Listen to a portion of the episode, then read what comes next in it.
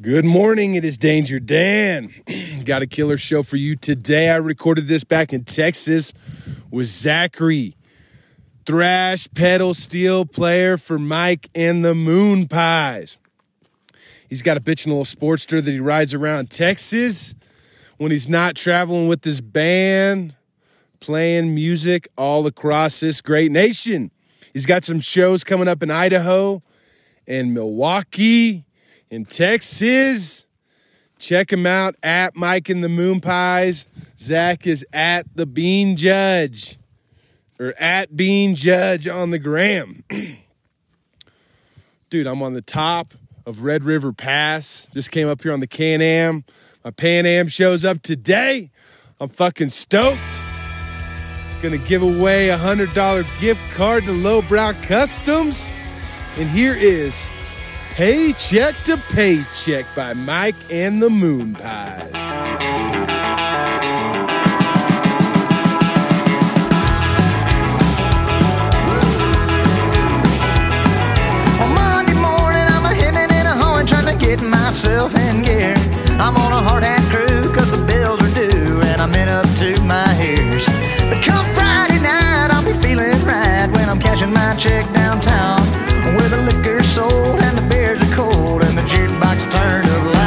I'm living paycheck to paycheck, one quarter at a time. I just dropped one in a jukebox, I can't hold myself in line. Tell the I R S to shove it and give me eleven twenty-nine. I'm living paycheck to paycheck, not always a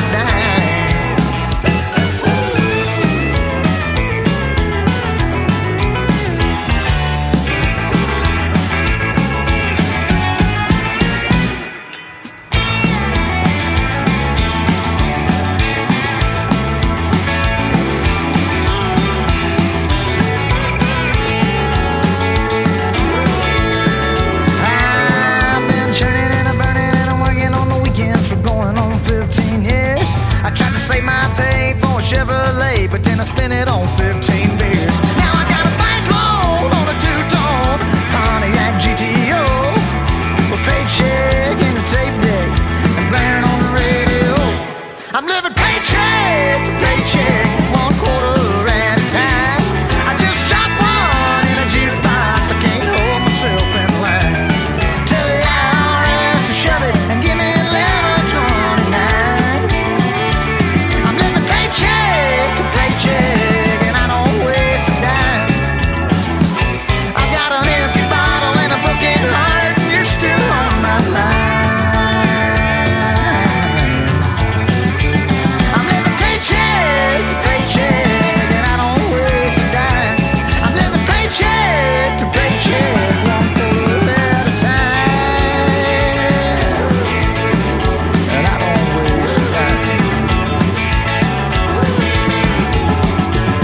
All right, that is a bitchin' tune. You can stream that on whatever the fuck you stream your music on these days, or look them up on YouTube, or just go catch them in concert. They'll be playing the Braun Brothers Family Reunion in Idaho. Uh, what is that? August fourteenth. If everything lines up, I'll be there on the Pan America. We'll just see how things play out, man. Speaking of dates, next week, July twenty-second through the twenty-fifth, is the Run to Raton in Raton, New Mexico. Lulu and the Black Sheep will be playing on Thursday night. And then me, Owl, and Doghouse will be playing on Saturday night, the Outbound Train.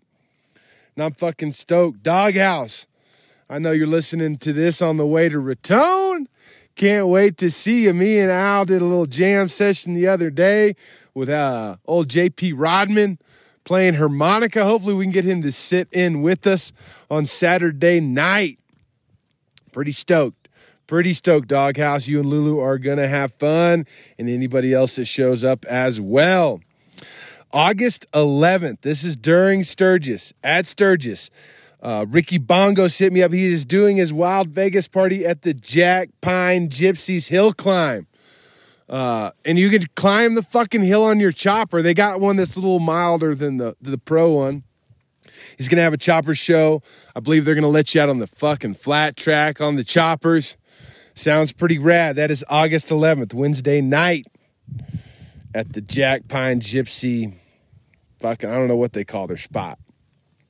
August twenty-eighth and twenty-ninth is Born Free in Silverado, California. Built Wells People's Champ voting starts August twenty-third through the twenty-seventh. Make sure you get on there and vote for our boy Cliff. California. Dude, can't wait. Can't wait, man. September eleventh is Full Tilt Boogie. Nordic Brewing Co. in Monticello, Minnesota. Chopper, vans, bands, and beer. September eighteenth is the Junction City Chopper Show in Ogden, Utah. This will be Ogden's first vintage chopper show. Now we got, uh, oh yeah, October third is the Southern Throwdown. It will be happening at Yellow Rose Canyon, the new event center. The Dallas Boys acquired Oliver Peck will be throwing. I mean, this is what he does. And the uh, the Lucky Seven Boys of Dallas, they've been doing this Southern Throwdown event for years now, and it's a fucking great chopper show. And they're taking it to this new event center, Yellow Rose Canyon. They did their first event last week, and it looked like it was a hit. The place looks fucking sick, and I cannot wait for this show. Come to Texas, October third. October eighth and ninth, there is a new event happening in Virginia City. That is in Nevada. It is going to be a rodeo and motorcycle show, like with real fucking horses and real bulls. You will be able to ride a bull. You'll be able to ride your chopper there and fucking ride a bull in the arena. They even talked about possibly lining up horses and choppers to do barrel races against each other. That sounds fucking sick, right? Brobeck uh, hit me up, I don't know, a couple weeks ago, telling me about this crazy idea. And I was like, this is this is fucking great idea. You should definitely do this. And uh, I guess he went to an event with Josh Sheehan, or that Josh Sheehan did, and him and Josh Sheehan have teamed up to put on a fucking motorcycle rodeo. It's going to be sick. The Virginia City Roundup is what they're calling it. Follow Choppers Mag on the gram for more details. And then you got October sixteenth is Rat Rod Tober at Tubbs Brewery in McKinney, Texas. And November eleventh, Fuel Cleveland in Cleveland, Ohio, presented by Gasbox. Forever the Chaos Life, and Lowbrow Customs. Speaking of Lowbrow Customs, we are going to give away a prize pack, a one hundred dollars gift card to Lowbrow Customs. And um, it's going to go to one of my lucky patrons. Are you a patron? You should go to danger dance talk shop dot com and sign up now. That's right. There's a Patreon link at the top of the page. You go there. For five bucks a month, you donate it to keep the show on the road. I keep putting gas in my chopper, the side-by-side, the Pan America. I got a big trip coming up for Sturgis, and I'm pretty stoked about it. I'm uh, going to take the Colorado B D R, Back Road Discovery Route. The map just showed up yesterday, Butler Maps, and it's fucking, this is like, it's pretty fucking cool. This map like lays it all out there. It's uh, it's interesting how we're going to do this. My buddy Rand, me and Randall are going to take our Pan Americas from Four Corners all the way up to Wyoming on hopefully all dirt roads. I think we crossed like twenty-something passes over six days. I'm pretty fucking stoked. Dallas H D got my bike tuned up, new pipe, new tires. Uh, me and Moose at Moosecraft straightened out what we could from the truck incident. My brother Joe is bringing my Pan America up here today. And, uh, yeah, I'll be riding that to Raton tomorrow. Damn, Raton is tomorrow. That's sick. Um, yeah, yeah. Oh, yeah, we're going to give away some shit. So, let's see here. Low Brow Customs dot com. You know how you can win? I already told you how you could win, dude. You know, this whole winning, giving back to patrons was all started by my good buddy Nick Huff of Knives Made by Nick.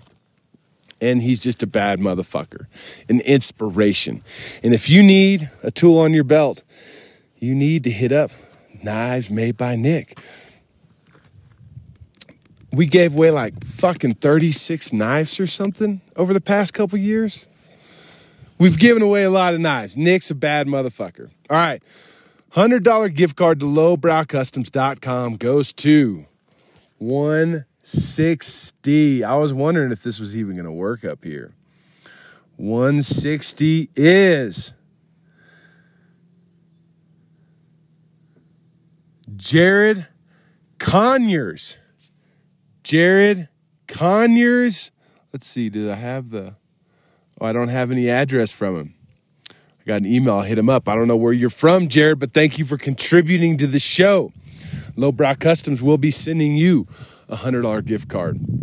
Can't wait to see what you get with that one hundred dollars gift card. Shoot me a picture. Let me know what you do.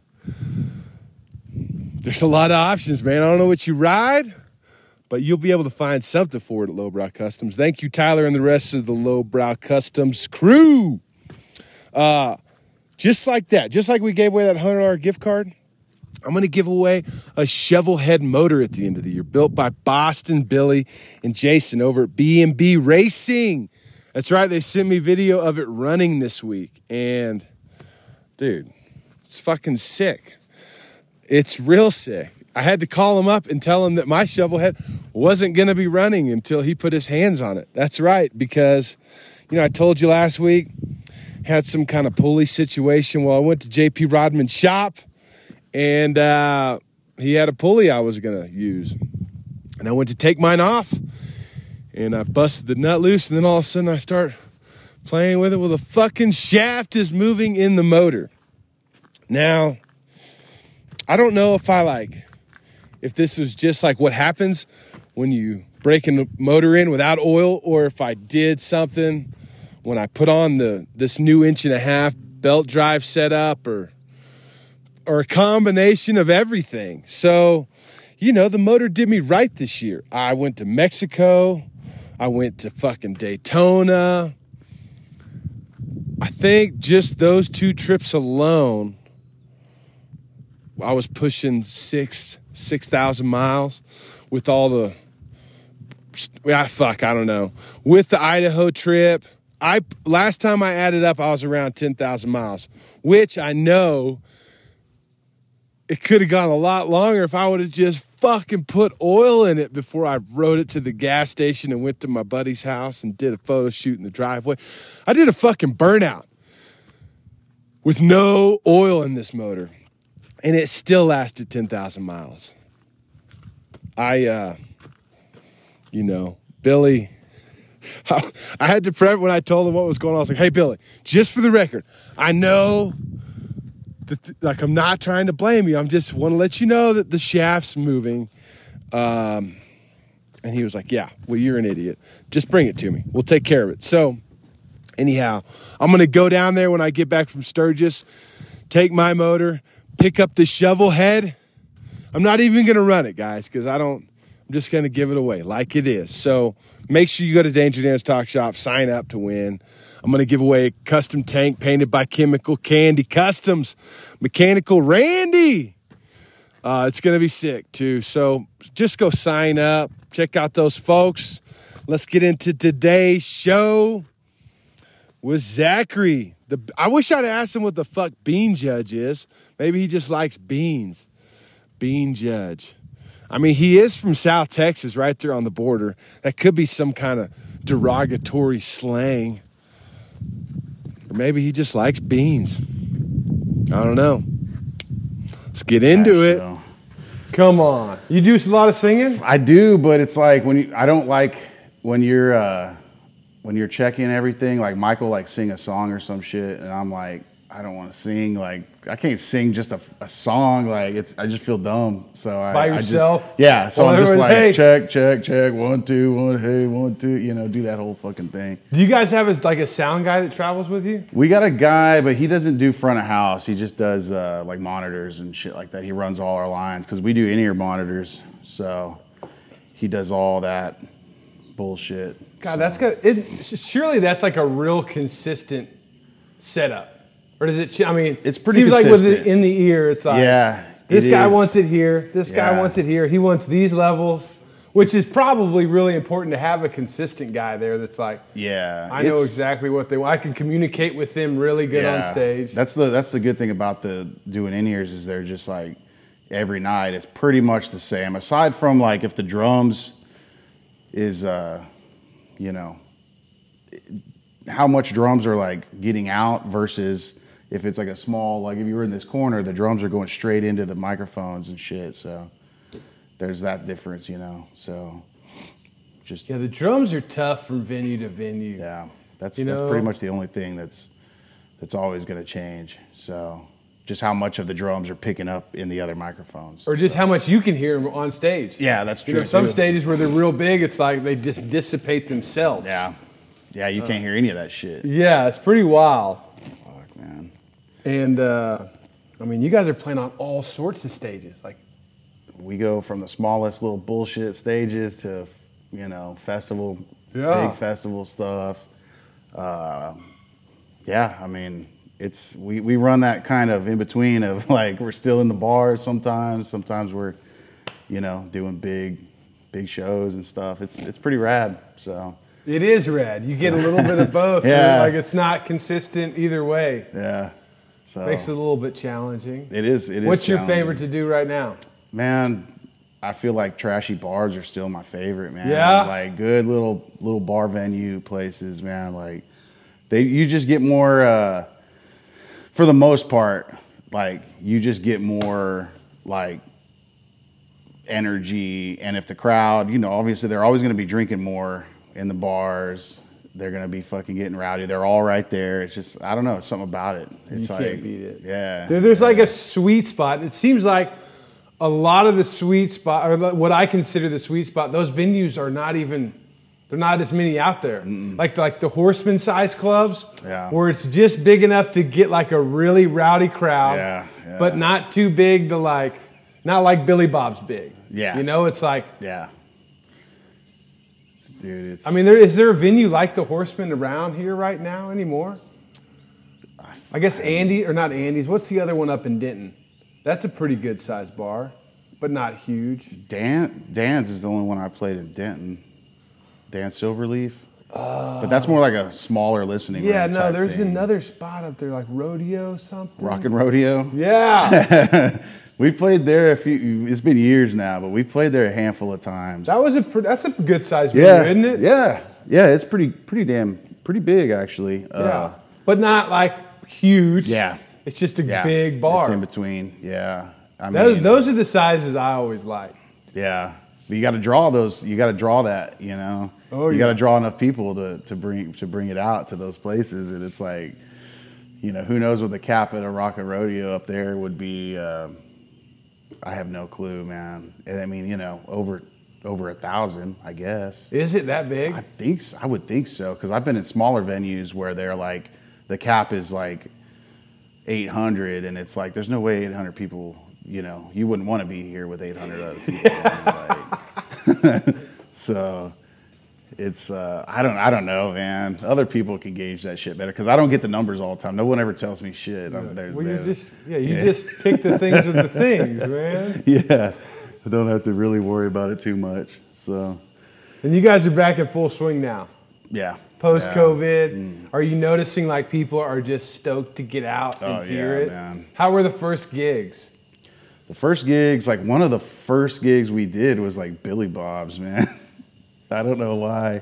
It was one of the first ones, and it's more like us. Like, everyone was stoked. Every all the crowd was badass. It's just we just have to get in our groove, man. Like, yeah, we went a whole year playing together a handful of times, whereas normally we play, I mean, shit, we're on the road, you know, over two hundred days a year, you know, like playing who knows how many damn shows, and we just like didn't do it last year. And then when you put us at home, we don't really fuck around too much. We don't fuck with the music as much. So yeah. we we record an album, but we didn't, you know, I don't practice really, man. Well, you know, once you get, shit. you know, practice is just different once you get to that point. Like yeah. you're probably playing stuff. We like we practice stuff in sound check. When we're gonna do new songs, we we were like, okay, sound check. I mean, this this time I this time around I did have to like I did go over some shit, but uh, just by myself, just like okay, I ran through it a couple times. That should be good. And uh, we get to sound check and we start doing them at sound check. And then when we get the balls enough, we're like, all right, let's put these new songs in the set. So. It's uh, that's how we've always done it, man. But uh, yeah, it's been it had been a long time since we decided, you know, we don't need to rehearse anymore or get rehearsal spaces or anything like that. So, how long has that been? Probably since Omar joined the band, two thousand, uh, shit, end of two thousand seventeen, I think. Right before we released "Steak Night at the Prairie Rose," Omar joined the band, our bass player, and. Uh, we rehearsed with him. Like we did like a couple, maybe a couple of rehearsals. Was he part of the recording or did he come in? No, he came in right after, right when, right before we released it. Yeah. So he wasn't part of the recording, but he, he toured it. So, and that was like, that was kind of a breaking point for us. You know, you know, we, we moved up. Was that like good. A label you recorded with, or was that still? Still, everything's still just us. I mean, it's, it's like Mike's, he calls it, I guess it's Prairie Rose something, Prairie Rose. Uh, I don't, don't even I know your I, label? I told you, man. It says it on the records, man. I don't know. That's the last band that I was like really stoked about. Uh, that's what I was, that's what I did. I was like, I'm fucking, you know, we're not going to, I'm not trying to dick around with a record label. I just came up with a name, like just so we could put it on there to look official. Yeah, yeah, you that's know, what you do, man. Home records, you know, yeah. like you don't have to, you know. Dude, everything's changed so much in the whole industry, it's, like yeah. in the past fifteen years, especially. It's insane, man. I don't, I don't even know. Like I'm, I'm just like Mike's done us, gotten us this far so far. So I'm like, he, you know. Call me, but let me know what dude, the schedule is. I, yeah, I'm like, dude, because all this, you know, we've had certain little offers from like, re- I don't even know if they're record labels or like, you know, there's little like, uh, there's there's only a handful that I can even remember. Like there's like New West or something like that. And then there's like a couple other like. Probably more like promo agencies. Pretty much, but they, they, uh, they'll pay for you to record or some shit, but it's really just, they're just giving you a loan, man. Like. That's all it is. And then you get their name and a little bit of, uh, you know, yeah. a little There's bit like of, a stamp of approval. Yeah. Like, hey, we say these guys are good enough. Exactly. Which may help for booking if, you know, if you're not yeah. hustling like Mike mm-hmm. is apparently. Well, we got a we got a booking agent that's pretty badass too. Wait, like, and that's you say one. Alone, like that's how it was before anyways. They just didn't. Yeah, that's you true. You know, they're like, yeah, hey, we're going to give you a, shitload a million dollars. Yeah. I mean, you got to pay us back. Yeah. They get they get they get all these rights to your music and shit for a certain amount of time until you pay it off. Yeah, it, I don't even know, but I just know that we're kind of like, what's the fucking point, man? Like, you know, let's just keep on hustling. Keep trying, man. And yeah. luckily, you know, over the years we've we've had friends and stuff that have given us money or bought us this or that or helped us here or there, and that's that was like enough to to give us a push that we needed, you know, to to be able to make like a. you know, make a badass record or something, you know, or make, you know, get, have better production on a record. Hey, pull so. your pigtail off that microphone. I don't know if it's doing anything, but just in case. Oh, yeah, there you go. Tuck it back. Tuck it back. So when did you start playing strings? Uh, I started playing, I mean, I've been playing guitar since I was fifteen, and then I started playing steel uh, in two thousand, very beginning of two thousand ten. So uh, just basically to get into the Moon Pies. How long was that? fifteen to two thousand ten? fifteen was... Uh, I don't know how old you are, so I can't... I'm thirty-seven. That doesn't even... That, that doesn't help me either. I'm like, uh, I started playing guitar in like, I don't know, uh, nineteen ninety-eight, I okay. guess. Yeah. Something like that. So, yeah. So you had years. a few years under your belt yeah. mastering the guitar. But I didn't master the guitar at all. Not fucking at all, dude. It's, yeah. uh, I I could just play chords and shit. All I did was just fucking rhythm guitar, man. Like I was never like a lead. I could never play lead shit.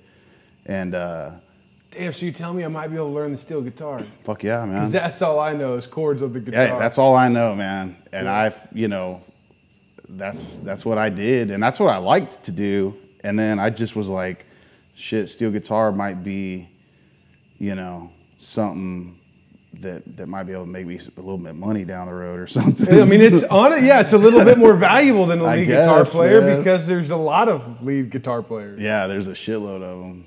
So that's why I never learned. I'm like, there's too many of them sumbitches. mm.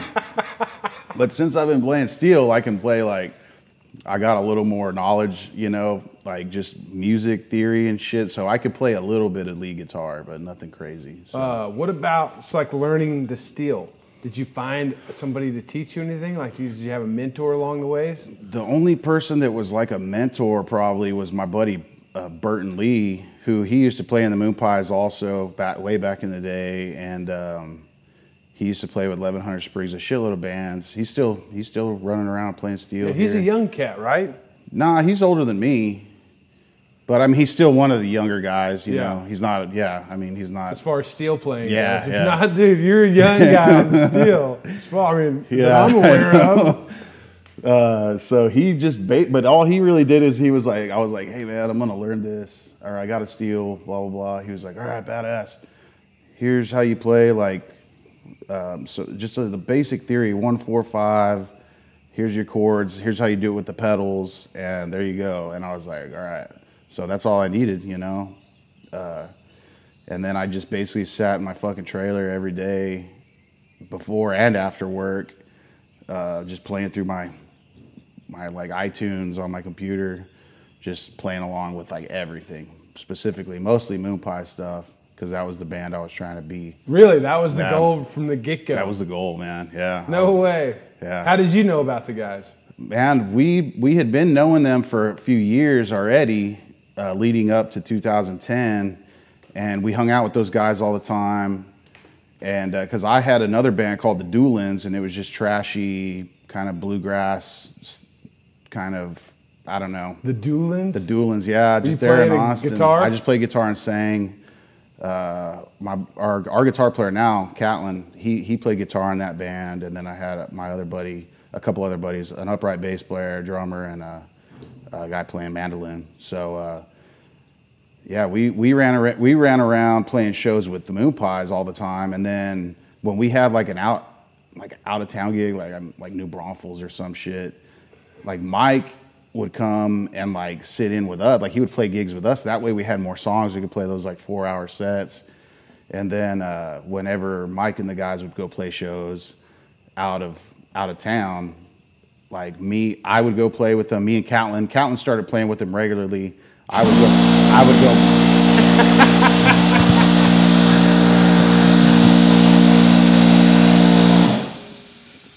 Hey, we are really recording in a shop.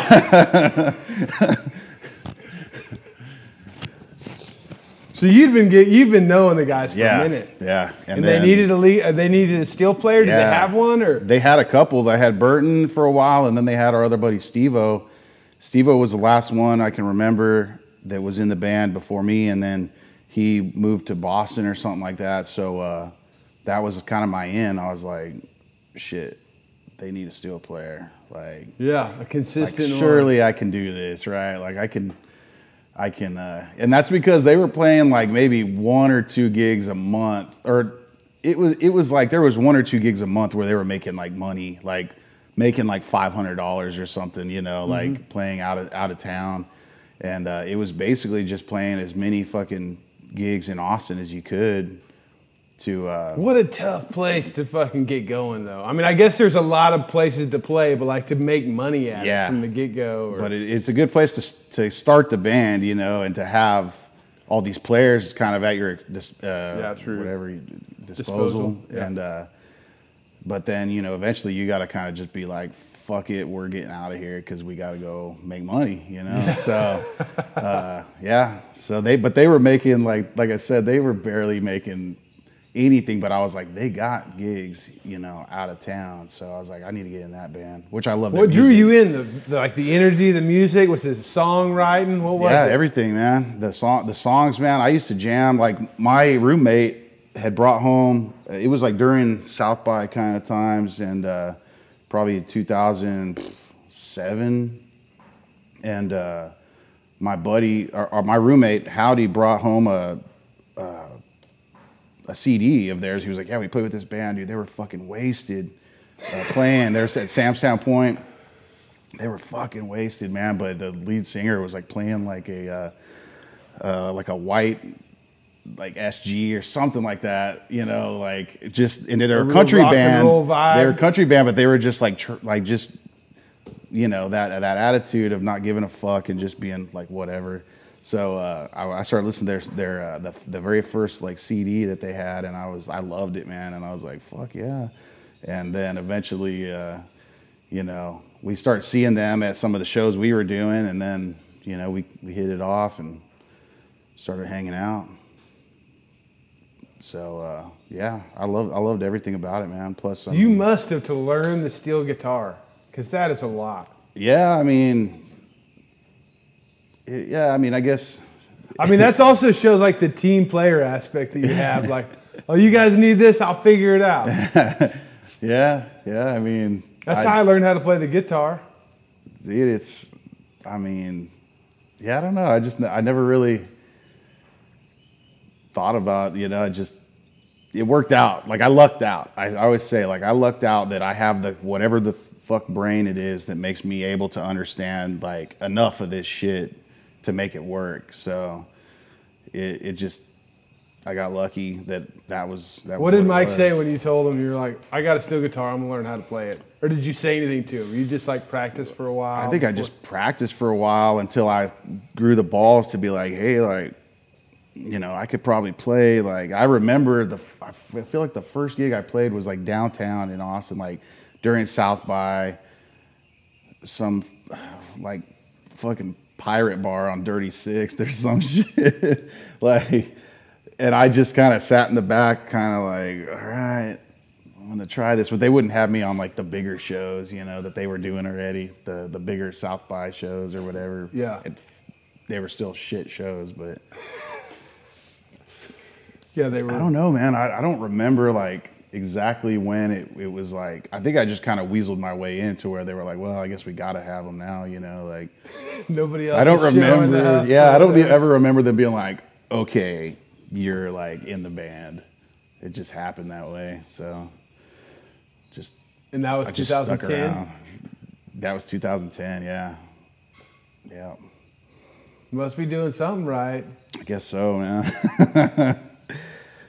Shit, we have a pretty damn good time. So, how many albums have you done with them since then?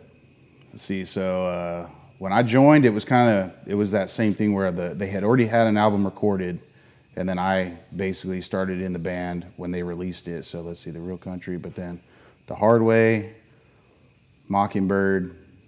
There's an E P in there somewhere, like a little bullshit E P. Uh, Steak Night. Uh, there's a live record, and then there's... Where'd you guys do the Cheap live Silver? Uh, we did the Windstar. I didn't know that anybody did a live at Windstar. I mean, yeah, well, we we did. Yeah. No one else would would ever fucking dare do that bullshit, man. It's the most ridiculous thing. Like, yeah, we just, I don't know why the fuck we did it there. I guess because we go because we go there and we play on the weekends, and we do Friday and Saturday night. So we were like, okay, well, look, we get there early. Uh, we get our buddy Adam to uh, set up like his recording shit, and we got two shots. We got two shows to like get what we need. Yeah. So we did, you know, we did Friday and Saturday, and then we that was enough to. How's the crowd at Windstar? It's trash. Is it? I mean, I say that. We got friends and stuff that come to all the shows up there, but uh, other than like our friends and people that are there, like it, it's kind of just people like wander up. Watch for a little while, and then they, they go on their way or whatever. So I went to one show, and it was, you know, I always imagined that a casino show would be like, like in the room with all the machines where you're like in the corner playing to everybody. Yeah. Is that, that how that's that? how it started? That's how it started. There's like a Palladium like sports club or whatever there uh, in uh, what I don't know where it's at, Rome or it or whatever the fuck. You know, there's all the different parts of oh of the yeah, the stuff. One that stretches along the highway. Yeah, there's one. There's the it's like a sports bar, the Palladium Club, and we did that. That's where we recorded that. We we played there all the damn time, and it's like it's right there. Like it's just a little stage. Um, off to the side, and there's machines, like, you know, everything is right there.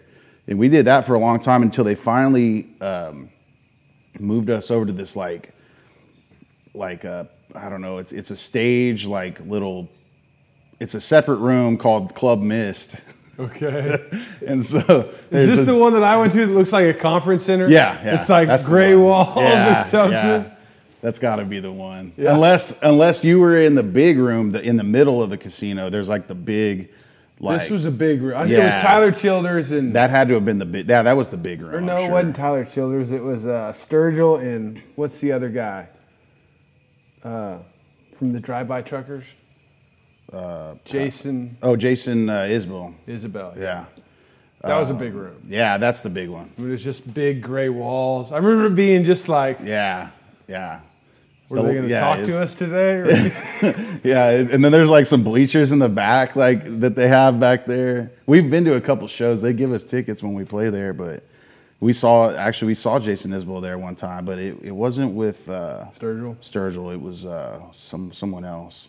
I can't remember. It, and it was so difficult for me because I saw Sturgill at fucking Club Dada. Yeah, that first time yeah. he came through, like. Where he played like two shows in the same night. The place was, yeah, you know, that's a lot better vibe. Little smaller yeah. club, man. It was yeah. cool. But yeah, I mean, that was okay. Where you're talking about playing like a club right next to the casinos, it seems like a better vibe there than yeah. where I was at. We did good at the Palladium Club. Like we had just started getting to where it was like getting really good, and then they moved us over to this other thing. And it's kind of like, you know, you have to kind of find it. Yeah. You know, there's like a door here you go through and you're like, you're going to the, to the bathroom and then they're like, oh shit, there's a band in there playing. So just go watch. But it's the same thing. Like no one ever sticks around. They're not there to watch music. They're there, you know, unless they go to a show, they're mostly there to fucking gamble. And, uh-huh. you know, it's, it is what it is. And then it if paid they lose good. all their money, they might come They might come by. Like, yeah. Yeah. Yeah. Sulk. And the sounds, yeah. Mike and the Moon Pies. Yeah. Just play some like, just slow. So you guys have recorded a lot of albums in the past ten years. Yeah. You were on like your second hand over Yeah, I was over here like, I think we probably have like seven or seven or eight now. Where you record them all different places or you got like a spot you guys like the most? We uh, we had done a few different places to start off. Like we started here at one place in Austin, a Big Orange. Big Orange, yeah, and then we done we did one at Cedar Creek there in Austin, which is like pretty uh, historic kind of place. Cedar um, Creek, is that where the school is? Uh, recording school in that Cedar Creek? I don't. Where Sublime don't recorded? I'm not too sure, man. Did Sublime? I don't know. There's a lot. They have a lot of. They got a shitload of records that they've done, that that have been done at Cedar Creek, especially like a bunch of the. Uh, I think a bunch of like the old like Texas stuff, and then uh, yeah, probably a different spot. Yeah, I think so. I could be wrong. I, like I said, I don't know, uh, but it's it was a cool spot, and like Mike used to live like right next to that that uh, like his house was like right next to the gate that went to Cedar Creek. So you know, we we used to park our van there and uh, all kinds of shit. But we we were there a lot, and we recorded one record there, and then uh, after that. We uh, we ended up at Yellow Dog in Wimberley, Yellow Dog Studios in Wimberley with our buddy Adam, who we met him and he he recorded the live record. And then after the live record, we recorded, uh, we went to, with him to Yellow Dog and we did Steak Night. And so after Steak Night, we were like, well, shit, we got a good thing here in Wimberley, so let's keep recording here. So, yeah, what a great spot, too, yeah. to like get outside the city Dude, a little bit. It's a good spot. The river's right there. You look out the window. Uh, That's just, fucking yeah. cool. Yeah, so we pretty much, I mean, yeah, that's they're, they're kind of like, we're like part of their little family there now, and they've always been badass to us. So we recorded the last, everything we've recorded since then, you know, we recorded at Yellow Dog. So, so this new album, that's where it was recorded? Mm-hmm. Yeah. And when yeah. did you guys do that? The one, uh, the one that's about to come out, man, we did that. We started on that last, uh, shit. I mean, we started on it like right at, co- right at COVID, I guess, right when COVID was happening. Did you already plan to do it at that point, or was nah. it like, oh, we can't tour, let's go do an album? We... I mean, we we finished the Gary Stewart record that we that we released last year. We finished that in at home during COVID. Like, we all recorded from home. And no way. Yeah, yeah. I, a lot of that stuff, like, we recorded all from home. So uh, we did that, and then right after that, like, we started. Mike started sending us uh, demos and stuff of these new songs, and. Uh, we spent a little, we spent a few different, you know, once we were able to get up there, everyone was able to go to the studio. We were like, all right, well, let's do it. You know, we went up there, recorded some videos and stuff for, uh, you know, live video recording things to, to release for like people. Promote, oh. Yeah. Yeah. Just during COVID, we didn't have shit else going on. Gotcha, so. Yeah. Like the live video feeds. Yeah. And then, uh, did you guys get good feedback with those? Yeah. Yeah. We only did one. We, we, we did some recordings, and then, because we have a, uh, what is it, like a Patreon? We have a Patreon thing, and uh, I don't even know if it's still, if we're still like, you know, doing anything on, putting anything on that or what. But it, you know, it came, it came in handy for during COVID, and now we're back to regular business. But uh, we, that, we that is my regular business, Patreon. Yeah, yeah. I mean. We, I, I mean, I feel like there's there's something there, but I guess it's just like we're so busy like dicking around with all our other bullshit and playing shows and doing this that it's like in our off time, it's like, man, like there's not really. We post some like live recordings and stuff, and you know, little things like that, but man, we're just like we get start to get busy, and we're just like, okay, when we're not on the road, we're like like peace out, fucker. Yeah, going to ride my bike. Man, yeah. So. uh Yeah, we uh, we did it. Uh, so COVID happened. You guys finished the Gary yeah. Stewart album. We started. And it has, so how does the process work? Mike writes the songs? Yeah, pretty much. And they send you like a recording of him, acoustic yeah. and vocals. Mm-hmm. And he'll send like, he'll send that stuff. He'll kind of like send, uh, and like this is the first time we did it this way. Where I was going to say, did this change because of COVID? Yeah. Was, we we were working from home a little bit, but it, it was basically like, okay, here's these songs, like work on the changes and stuff. And then we went in the studio, recorded demos, and then took those demos home and started working on like steel guitar, lead guitar. We do so Separately. much. Yeah, yeah. And this is different than what you guys did in the past. Yeah, usually we went in the studio and we did it all there. And uh, there was never really any, uh, aside from like if we, you know, we did everything in the studio. We never recorded anything from home, except for Mike. Like Mike, uh, when he's at home, if he has an idea or something that he thinks he wants, he, you know, he'll send me guitar parts and be like, here, like I'm thinking maybe like this. I'll learn it, you know, or, you know, figure it out on steel, play it, and then we'll kind of work things out like that. So, uh, yeah, it... Uh, It, we did a lot, a lot of that last year, like going back and forth, recording shit, coming back home, working on stuff, going back to the studio, recording more stuff, changing this, changing that. Like we went, I, I mean, I feel like we spent a lot of time in the studio last year, and then even even this year we were in the studio. Like even into into twenty twenty-one, we were like. Uh, we were still recording, like just like he he had like another song, you know, and. Uh, Did you like this process better than the past experiences, or? Yeah, I think so. I mean, kind of. It, it's a little more. Uh, I don't know. I, I mean, I guess it was. It, I had a lot of time to like to work on shit, and it's like I felt like a lot of stuff stuck, like stuff that I was like, hey, maybe like we can do like like my parts and things, you know. Whereas normally it's a little more of a.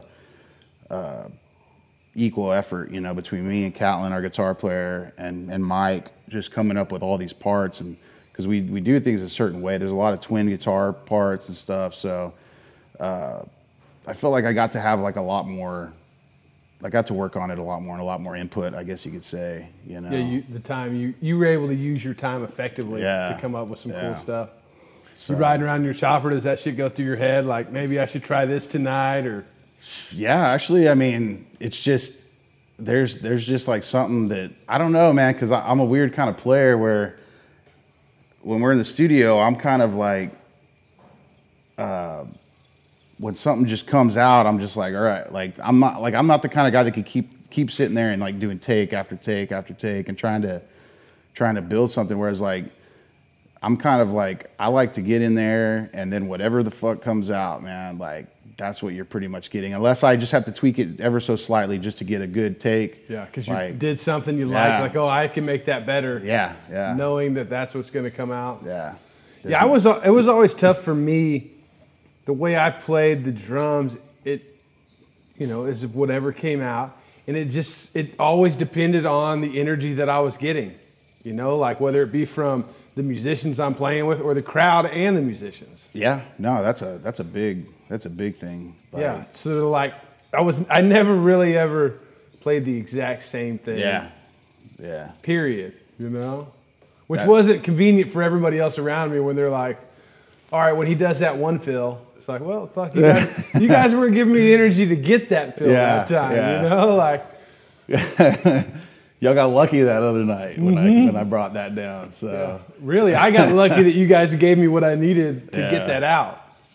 Yeah, there's there's a lot of that. If there if there's a if we're playing a show and a crowd is trash, like, and just not not giving us anything back, it's just like like it's just like I'm dead in the water. I'm just like, I don't even want to do this. Like yeah. if no one gives a fuck, like why am I even doing it? Like rarely is there a, a time when we have like.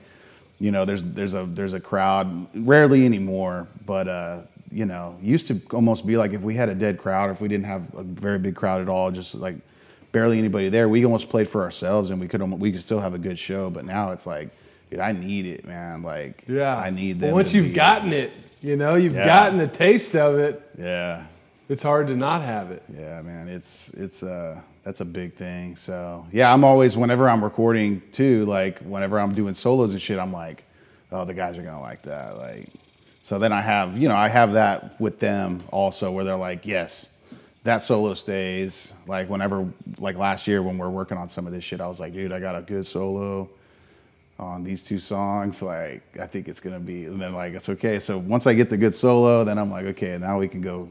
We can go from there because I feel like relief, you know. Like once it's laid down, yeah, recorded. Yeah, it's like all right. I mean, once I once I have it, you know, once I have it in the in the pocket. So when you were listening, learning, when you were teaching yourself, and you're playing to them, was there who? What other influences were you listening to to like get a style from, or like, dude, or did you already uh, have it? Was it there just sounds that you we? I mean, most probably most just stuff that we we covered back in the day, man. So it was like. Of course, a bunch of like George Strait stuff, um, like a lot of the steel guitar from that, you know, George Strait and like Clint Black, Mark Chestnut, like all these guys that we used to cover a lot of, like the steel guitar stuff from all that's that's like pretty much my favorite. But we were also jamming like a bunch of other stuff, like of course Marshall Tucker Band, uh, there the steel guitar and the songs that we used to cover theirs, and then uh, I used to jam a lot of. Uh, Uh, Pure Prairie League for some reason back in the day because they got like their early records have a shitload of steel guitar and it's just like badass crazy weird uh, steel guitar and you know Burrito Brothers and stuff like that. It's kind of like a, everyone every steel guitar player I feel like always goes down that hole of like Sneaky Pete uh, uh, what's uh, the other band um, New Riders of the Purple Sage, like I forget the steel player that played with them. I mean, I think Jerry Garcia played with them a little bit, but there was another guy. Did you ever hear that Jerry Garcia album, Old and in the Way? Uh-uh. The bluegrass band uh-uh. he had? I don't think so. Yeah, Old and in the Way. That was later, that. later years. Yeah, New Riders of the Purple Sage. But it sounded like a lot of nineties fucking dance country. Yeah, yeah pretty much. Man. Which is good for the dance halls or fucking the bars. Dude, we Especially back in then because, you know, it seemed like at that point there was so much like Texas country out there. Yeah. You know, like everybody was doing yeah. the, like it had gotten the Red Dirt name. Everybody yeah. was like, I'm going to have a Texas country band, and yeah, we we thought, man, we were like, dude, we're kind of doing this kind of like throwback thing. Like, I think people are gonna really fucking dig it. And yeah, it, I mean, some people did, but we it took it's taken us a long ass time to get to get it traction, man. Like, we did not pop off like we thought we would. You know, dude. That's been the story of my life, dude. It's like, ah, oh, shit. All right, it's uh, you know, we got a big. There was a couple guys that got it that show. It's just the way it went, man. Like, I don't know. No, no one really. We were trying to do this. I mean, it's it's doing good now. Like, there's a lot of bands that are doing, you know, like. Ever since, of course, ever since like Midland, like, you know, came out, like, of course, all these bands are. What did you think of Midland? That was difficult for me to yeah, stomach. It's it's it's not my. Uh, I mean, it, it's not my uh, my favorite thing in the world, I guess you could yeah. say, just because, and it's only for this reason, just because I'm an asshole, and we we like worked our asses off, and uh, you know. Like, we worked our fucking asses off. And those guys just show up with fucking... Show up with money and fucking, and money and fucking abs and doing shit. Doing all the shit that's already been... that everybody's been hammering on and building the crowds to enjoy it. And they come in and ride the coattails. I mean, they... they uh, you know, I mean, I say that, but I don't give a fuck. I mean, yeah, we worked our asses off, and then there's these guys that just come along and kind of... You know, these pretty boys and shit that kind of just, like... You know, people are more apt to like, you know, like that shit. So. I honestly thought that something like Midland would have come along sooner than them. We're like the outside forces that be that have money would have seen the market in Texas. Because, I mean, it's been fifteen, twenty years where there's bands that never leave the state yeah. and make a good living playing yeah. music every weekend. They got like Monday through Wednesday off practically. Like, that's a good, you know, most bands, they got to like, stay on the road for a month or two at a time. Yeah. Like, but there's this Texas circuit. If you can do it right, you could be like a weekend, a weekend warrior, and just like, you know, and Thursday, really the Friday, fucking Saturday, warrior. Thursday, I mean, that's Friday, like Saturday. You're only having to play those days. Like yeah. that's. But no, I would have thought like somebody like Midland would have came in and, you know, ripped the sound off and the idea off with money sooner than them. Yeah, I mean. You know, they've they've always been they've always been cool, you know, to us and shit, you know, but I mean it's uh well, they fucking better be cool to y'all. It's uh it, it yeah, it's like hard for me to swallow too. Yeah. You know, hard pill for me to swallow cuz uh, it's like damn with abs. Fuck. Yeah. They're like underwear models and shit, man. Fucking underwear models, you know, fucking oh, over in fuck. L A like You, you know. Oh, I was telling my dad this, and then he was like, "No, no, no. These guys are like they've been they've been hustling for a while playing music." And I was like, "Dad, you just read their P R story. Yeah, You're like, yeah. yeah, I'm sure that's what it says somewhere." That's that's the Moon Pie's real me. bio, actually. You, yeah, like, dude, we did all that shit. Tell me that those that's what these motherfuckers dude. have been doing. And he looked into it. He was like, "All right, I think yeah, I think yeah. you might be right." Like, no, I know I'm right. I don't even have to look into it. I can see it. Like. With the first video they released, that this was contrived. Yeah, but I mean, I mean that fucking song, that drinking problem. It was song, a good sound. Fuck, like I'm man, telling like, you, like they nailed it. You can't beat it. Like yeah. it's. I mean, you can't like deny that that's a fucking badass song. It's like, god damn it, man. Yeah. So, so what's y'all's schedule or like tour schedule been like over the years? You guys do the Weekend Warrior thing, or have you guys been getting out and doing long stretches? Dude, or? We get out, man. We get out pretty often. We'll run up the up the Midwest. You know, we we'll do we do like a lot of like two week runs instead of like instead of being slow for a while and then going out for a month. We we pretty much like we'll do weekends for a little bit, you know, here in Texas, and then like and then we'll have like a two weeks out or three weeks out, come back, do some weekend stuff, keep and but we do it pretty often, man. Like we uh we stay out. I think lot, that's the move, man. man. Just going in spurts in different yeah. directions because mm-hmm. right here in the middle of the United States, you can go. Seems like the Midwest and going east, the shows are closer together. Once yeah. you go like west yeah, or it's, northwest, it's like, oh dang, fuck, we yeah. got a serious drive, fellas. It's it's a long just one, to man. get to the next gig. Yeah, we uh we do a lot of Midwest runs. I feel like, like we'll run up, uh, you know, hit like Kansas City. We got a lot of people in Iowa. we got some pretty good stuff going on in like Wisconsin. It's Wisconsin too, but uh, make it to Iowa, Milwaukee or Madison. Yeah, we got a Milwaukee show coming up. Uh, we did a uh, no, that was Appleton, Wisconsin. Uh, we've got a show coming up in in Milwaukee. Uh, I want to say, is that next month or it's here in August or September? We're we're doing a run up there. We go out to the Wisconsin Dells, do like three shows there because there's just a badass bar there that we like playing at, and we'll do like three shows in a row there, and then go to Milwaukee or something like that. And then, dude, there's this sweet neighborhood gig. I think I might know how to put you guys in the in the right direction, talk to the right people. But it's like, dude, I went there with a uh, Jeremy Prack. Uh, he's a guy that does Flat Out Friday with Mama Tried. And anyways, he's like a neighborhood man. Like he is big on promoting like community within his neighborhood, you know, like hanging out with him, everybody that walks by or drives by like rolls down their window, hey Jeremy, like it was really cool to see yeah, like yeah. his presence in the neighborhood. Then I got was there on like a Friday evening or a Saturday evening, and you just like go down to this local park, and it's like this big amphitheater, and you just see everybody walking and riding yeah. their bikes and parking their motorcycles in this fucking cul-de-sac. And then it's just giant like grass hill that goes down to a stage with a river behind it or downtown.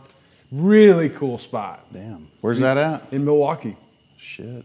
It's a cool... We do a lot of those kind of gigs too. Like there's there's a lot of these like amphitheater places uh, in some of the... Even in small towns uh, where they they do... Like like the... Uh, I mean, that's Arlington, but that uh, Leavitt, Leavitt Pavilion, Pavilion. I mean, that's the same thing. It's a free show. Uh, badass amphitheater, big grassy, uh, you know, deal. Was Lee doing this, or uh, who was doing the sound out there? I don't remember. Uh, Devin, or I can't remember. I recorded that. An album with a guy who does the sound out there. Really wild cat. Yeah, it, it was it was badass. What about have you guys done the one in Tulsa? The the the, the big park. Yeah, dude, we we did that. Um, we've done it, but it's been it's been a few years. We were there for like the. Like, I guess it's like the Woody Guthrie Festival or something like that. Is that the, is that what it is? They had a festival out there, and we the Gathering Place. Is that what is what that's it's what called? It's called. Like that's the name of the park area. It's badass with the giant man. Like kids playgrounds yeah. everywhere, dude. That's a cool park. That's we, connected to my grandma's neighborhood. Dude, we we definitely played there, uh, but it's been years and years now. I mean. But we haven't done anything out there. I mean, we've gone into town recently, and we played that, uh, what's the name of the, uh, is it the Shrine? Right across the street from uh, Mercury, uh, the Merc, Mercury Lounge. Uh, oh, that's where I played. Yeah, the Merc, we played the Merc a shitload. What's Loved that guy's name? Owns a tattoo shop next door? Oh, shit, I don't I know. I think he owns the bar, too. Yeah, I'm not. I can't remember. That's a cool spot, though. Yeah, I love it there. And then there's a bigger venue right across the street, the Shrine. Okay. Uh, you yeah. guys play Canes? We played Canes once. We did it on a New Year's Eve a couple years ago. Oh, wow. With uh, Culture Wall. Yeah, it was a pretty damn good time. That's a wild spot. Yeah. Dude. Buy six packs at the bar. I couldn't believe that. I mean, I yeah. guess it's a near beer, but... Just being able to go to the bar and buy a six-pack, like, in the rings, I thought that yeah. was the coolest shit ever, dude. Everybody's walking around there just hanging off yeah. their belt. So cool. Yeah, we, uh, we, I love it out there. Hell. They've had some big bands come through there. Yeah. Big acts.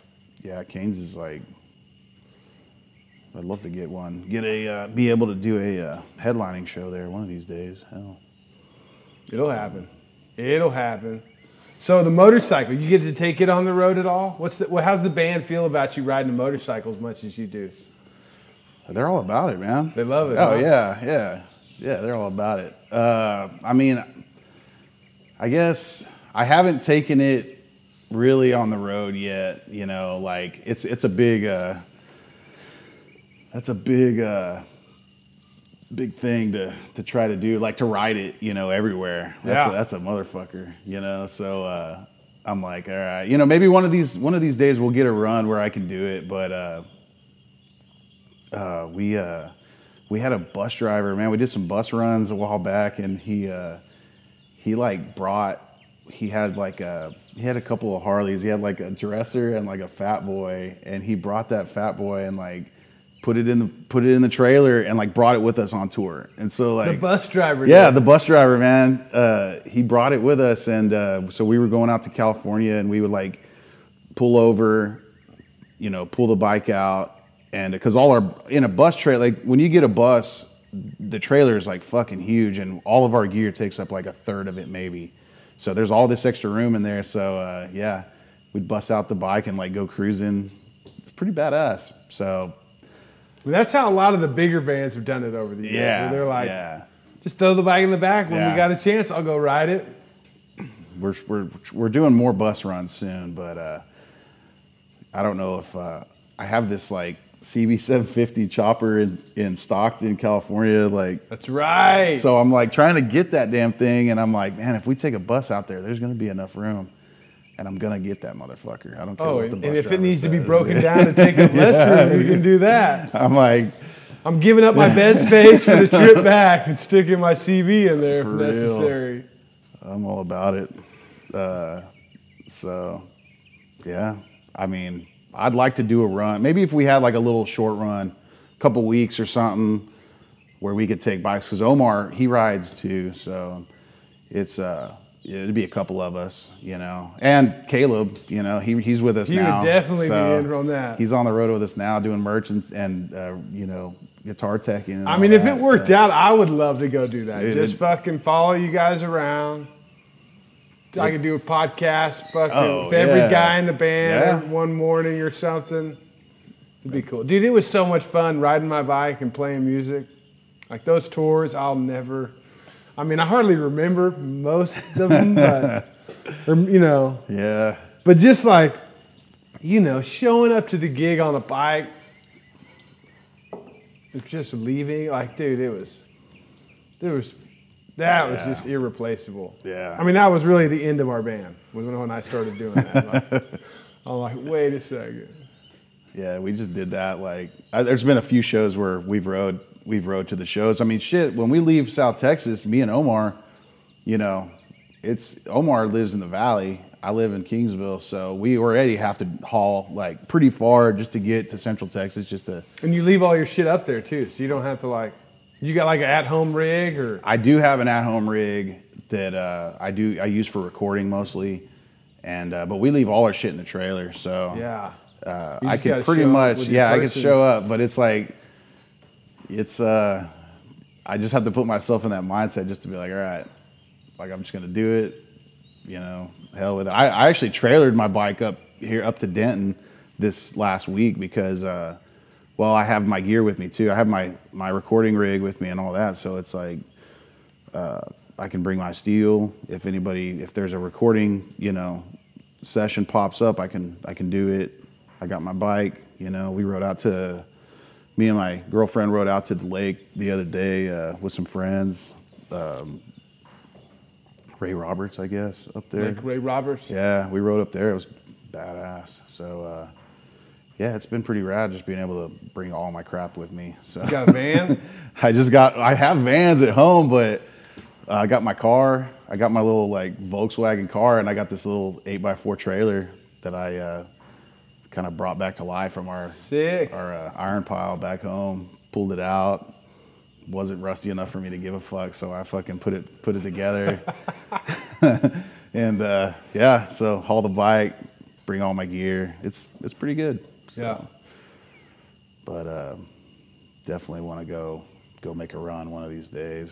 You know, probably gonna have to start telling Mike like, hey, uh, you know, if there's shows that we, if there's like chopper shows that we really want to go to, like I'm like, man, we're gonna have to tell him like we need to take the weekend off, because uh, because it's like we, we work we work every weekend, man. Like we never have a weekend off, so. Uh, It's like getting to the point where I'm like... I know, I was just thinking, I was like, I wonder what he's doing on July twenty-third. Yeah. We working. Are, we're working, man. Working. Every week, man. That's good, though. Yeah, yeah, it is. I mean, That's especially making up for last year. Oh, yeah. Yeah. I think we, uh, I think we're finally... We, we lucked out. We were able to get, like, loans, and payroll loans and all that bullshit to kind of keep us keep us afloat, and it really, it really worked, so... I think we're finally kind of off the, uh, we finally caught up and we're back on, back to normal for the most part, so. Sick. Paying on the fucking van and the trailer and all that shit, so.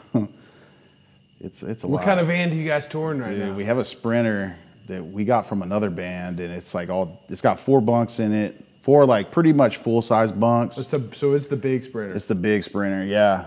Four bunks in the back, and then it's got like just like benches in the front, like and then a little bar, you know, uh, with a refrigerator.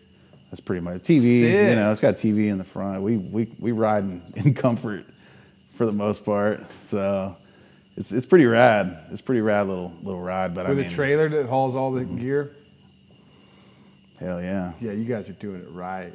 Yeah, it's it's pretty good. It's a pretty good ride, man. It's like, it's it's even got like an awning that comes out, and when you open the door, the sliding door, there's a fucking T V like right there. Like who, I guess who, whoever got this made beforehand was like, yeah, we're gonna we're gonna have some T Vs going off on this damn thing. So we got a T V right there.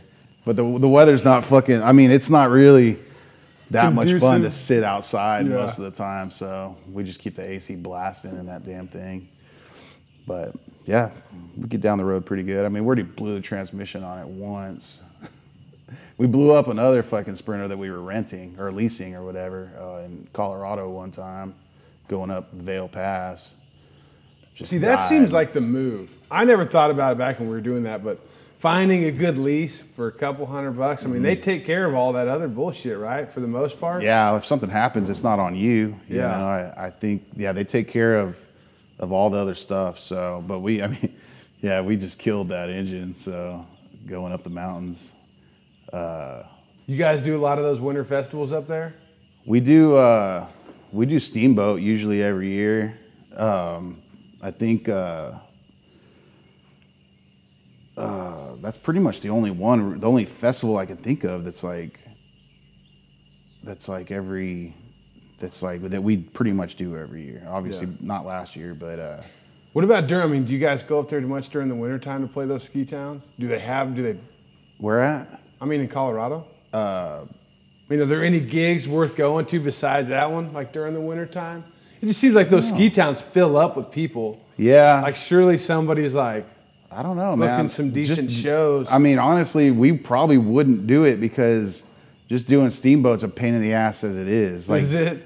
Fuck, man. Like, there's always a fucking avalanche or some shit going down. Like, oh, there's a fucking avalanche. Like, we can't go down seventy. Like, so we got to go. It, it's just a, it's just sketchy as fuck. Fuck, they shut around. Down seventy a couple weeks ago for like a landslide or something. Dude, I believe it, man. That that highway gets beat. Uh, Yeah, we, we just, it's such a pain in the ass trying to get up there and, uh, and, uh, yeah, it's not worth it, kind of. It's like, man, we, we, we, we just like, we worry about that so much. We fly up there, we've flown up to Steamboat.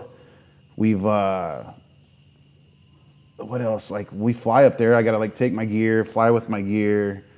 Uh, it's just a pain in the ass. Like, so we rather, we would rather just drive. But if the weather is sketchy and then there's like, you know, ice and snow and shit, it's just like, damn it. I get stuck driving. And I'm from South Texas, man. Like, I, I somehow, like, I'm the one just that's. Thinking that. It's like, all right. You, they picked the guy who lives down there in the heat. Yeah. So, uh, I love driving in that shit. I don't know what, what it is. I do like, but I, I just love that like white knuckle, like oh, you're just dude. Like you can only see thirty foot in front of you, yeah. and you're just like I'm There's always just like like the, the tire marks and the, like you can barely see. Oh man! Every I, once in a while you see the line yeah. opposed compared to the tire marks. You're like mm-hmm. these tire marks are not going down mm-hmm. the fucking lane at all. Hell no. I love that oh, shit, dude. Oh man, I, I do not like it. I I remember growing up, my dad taking us up there.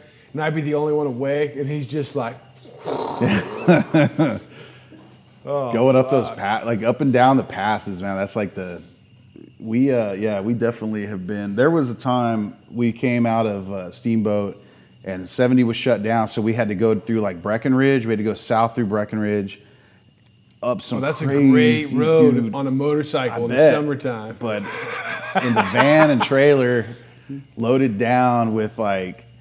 You know, not not not just being like, fuck this, man. There's like ice. There's tr- there's trucks like all fucked up off the side of the road. We're going up these passes, and like we finally made it out because we had to go all this crazy back roads to get to Denver because we had a show. Like I feel like we had a show like that next night, so we had to get there.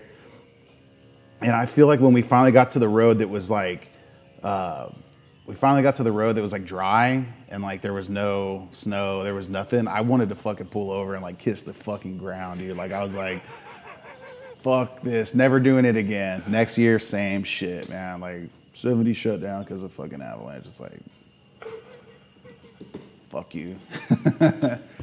So yeah, that's that's that's pretty much that's why we would probably never do any of those fucking yeah. wintertime. We'll, we'll go to, like, New Mexico or something, probably. It's not quite as sketchy, but... No. Yeah.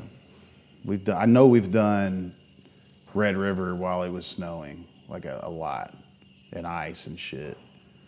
But I wasn't... I wasn't as worried about it. For for whatever reason, it was probably worse, but... Well, that's a short little pass. Yeah. I mean, you just go up Bobcat Pass and drop right down in there. Yeah. Yeah, I've done that in the ice on a bike. Just like, so sketchy, dude. It's like, get down to the bottom of town and like, there's ice all over. I mean, there's ice on my fucking frame, my helmet. Man, like, dude. My, remember my buddy Al was coming in behind me and I looked back at one point and he's not behind me. And I'm like, you know, I can't even turn it. Like, I have to go. I'm like, all right, I'm going to go down to the bottom, find somebody with a vehicle. And then we'll go back up there and see if he's okay. Because if I try and turn around, I'm going down. Like, yeah. There's no... Did he ever show up? Or did you... Yeah, he came in. Yeah, yeah, I'm down there. At the... I'm at the... I'm like, get to the main street, and I'm like looking to see... I know a lot of people down there, so I'm like, surely somebody's going to drive by or... Wait, I don't know, something. And then there he came. Yeah, that was fucking scary. It was so fucking cold. And then my dumbass, we stopped in Eagle's Nest at the gas station and got coffee and like... We were just like hanging out inside next to the whatever was heat source we had. We get our hands all warmed up. Because what would happen is we made it to Cimarron and stayed the night at my friend uh, Zia's place. You know, Cimarron's that, the last little town before you go into the mountains.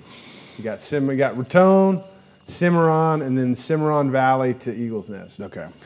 So we were like, we're going to stay here because we got there in the evening time. It was cold as fuck. Like, go, and it would have been bad. So the next morning we wake up, and it's fucking worse. You know, it's snowing now. We're like, fuck, we just got to go. So we make it to Eagle's Nest, getting all warmed up, and I'm like, got my hands back to life. We leave the gas station, and it's so pretty, just snow everywhere. The road's, like, not dry, but it's not frozen at this point. You know, it's just wet.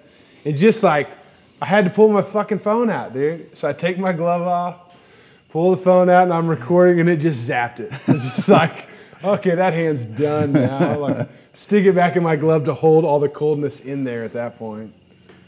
And then it just kept getting worse and worse and worse. We get to the top of Bobcat. It's probably, I don't know, in the teens or single digits. Ice everywhere. Luckily it wasn't like, the road wasn't iced over. It was like slush. But on a motorcycle, that's enough. Yeah. Yeah, damn, dude. I thought I thought we were gonna freeze to death in the van. Like I can't imagine on, a fucking, in a, on a motorcycle out there and that shit. Yeah, you know I can gear up for the cold, like my neck, my face, my body, even my feet. Well, my feet are second. The hands always go first. Then it's the toes, and then and then you just stop. You know, nothing else really ever gets that cold. As long as you got a face shield yeah, of some yeah. sort. I've been meaning to cover up those damn... Well, now that it's summertime, I guess I don't give a shit, but I got that that uh, lane splitter helmet or whatever, and I I just been meaning to like put gaff tape or something over those damn... Oh, the, the vents, the on, vents the front? on the front?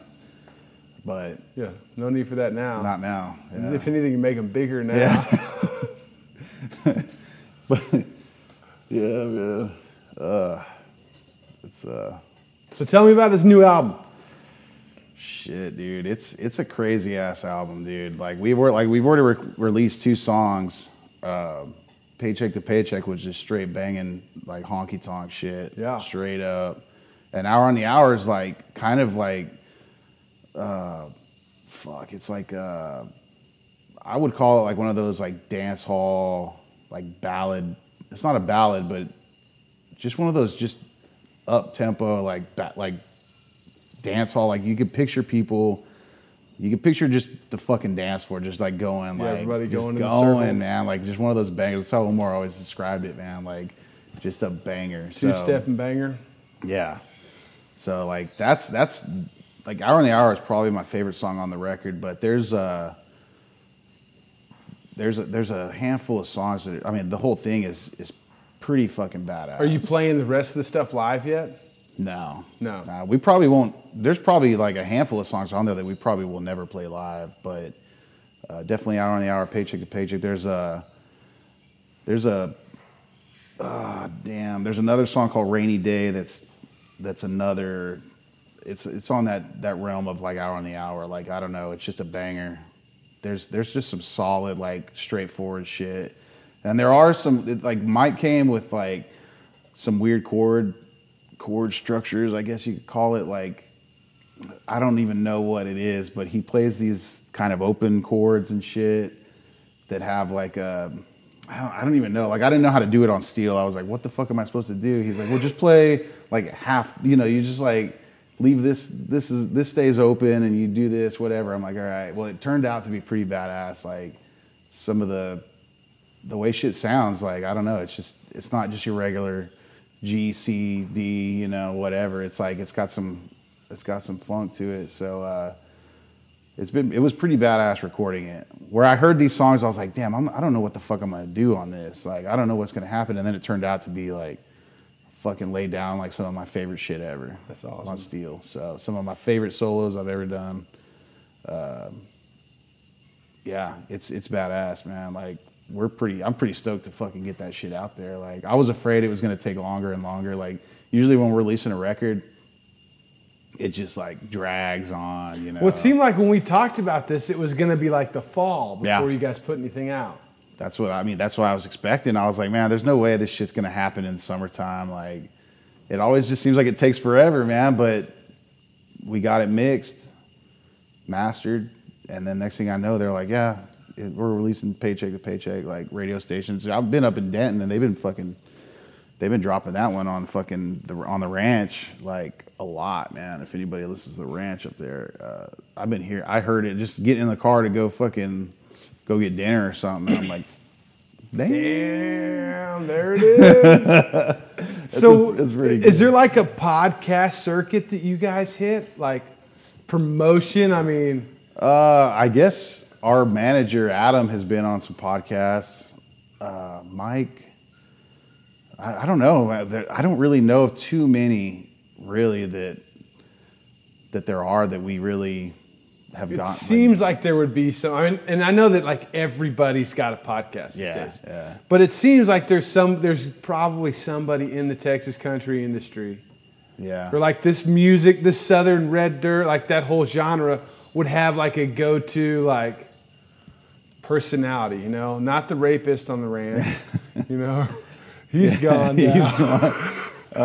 um, I don't you know, know, man. There, there's only one. The only one that I can think of right now is. Uh, Uh, it's called Hippies and Cowboys, and it's uh, some guys we met. Well, I mean, we met these guys in Kentucky recently, and they're they were fucking badass. Got shit faced with them. Uh, Adam's been on that one, and uh, you know we talked to those guys a little bit, and they were like, "Oh, we we you know we'd like to get get everybody on, whatever." But other than that one, I'm trying I'm trying to think, man. I just am like brain dead on. on any like music podcast that I can think of. Like, have you read that book? Uh, oh fuck, the kid that the, the photographer put out, the Red Dirt music book. Mm-mm. Dude, it's fucking good. The guy that went to school at O S U, you know, the same time cross, you know. Oh yeah. You know oh, what book man. I'm talking about? I, I think so, but I'm I haven't read it. I'm gonna give it to you. It's Shit, good. It's it. good. It's real fucking good. Um,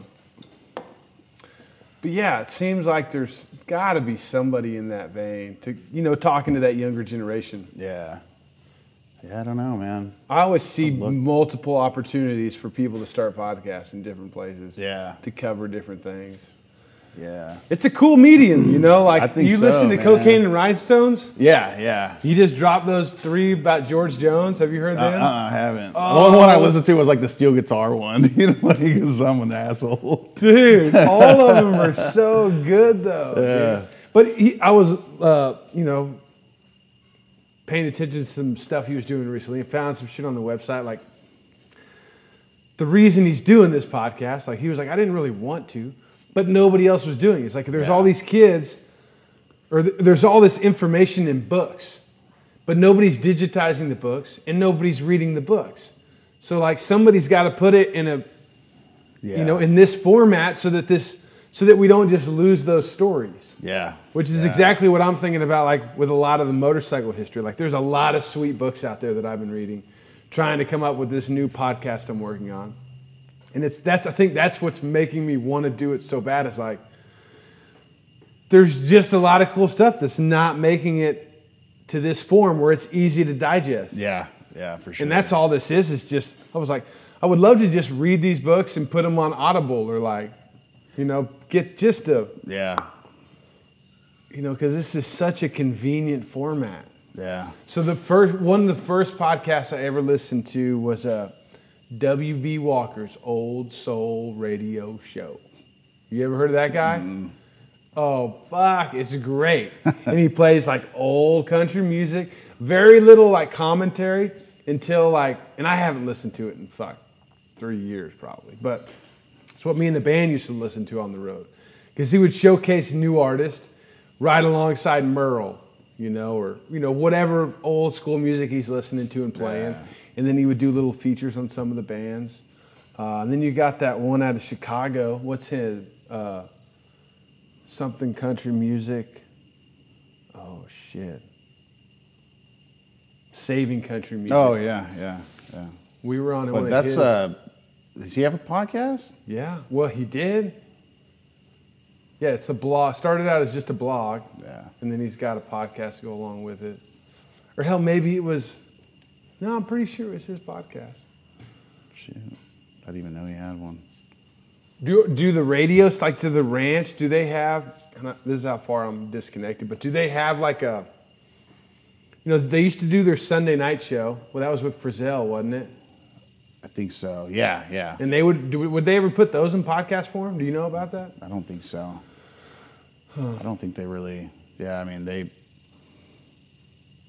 I guess it just seems just, like a missed opportunity. Yeah. Now that it's available to, like, yeah. categorize all those shows, like, hey, I'd like to go back and listen to when, you know, Mike was on there three years ago. Yeah. It's almost kind of like why we're, we've been recording a lot of our live shows just for the fuck of it, just because so we have it, and it's extra material that we can, you know, put wherever, or put on our Patreon or do this or that or just release. Absolutely. And that's all that stuff. Like, I, I feel the same way about that. Like, it's like we might as well have it. Yeah, like, it's too easy to not do yeah, it now. Even if it's as simple as setting up one mic. Yeah.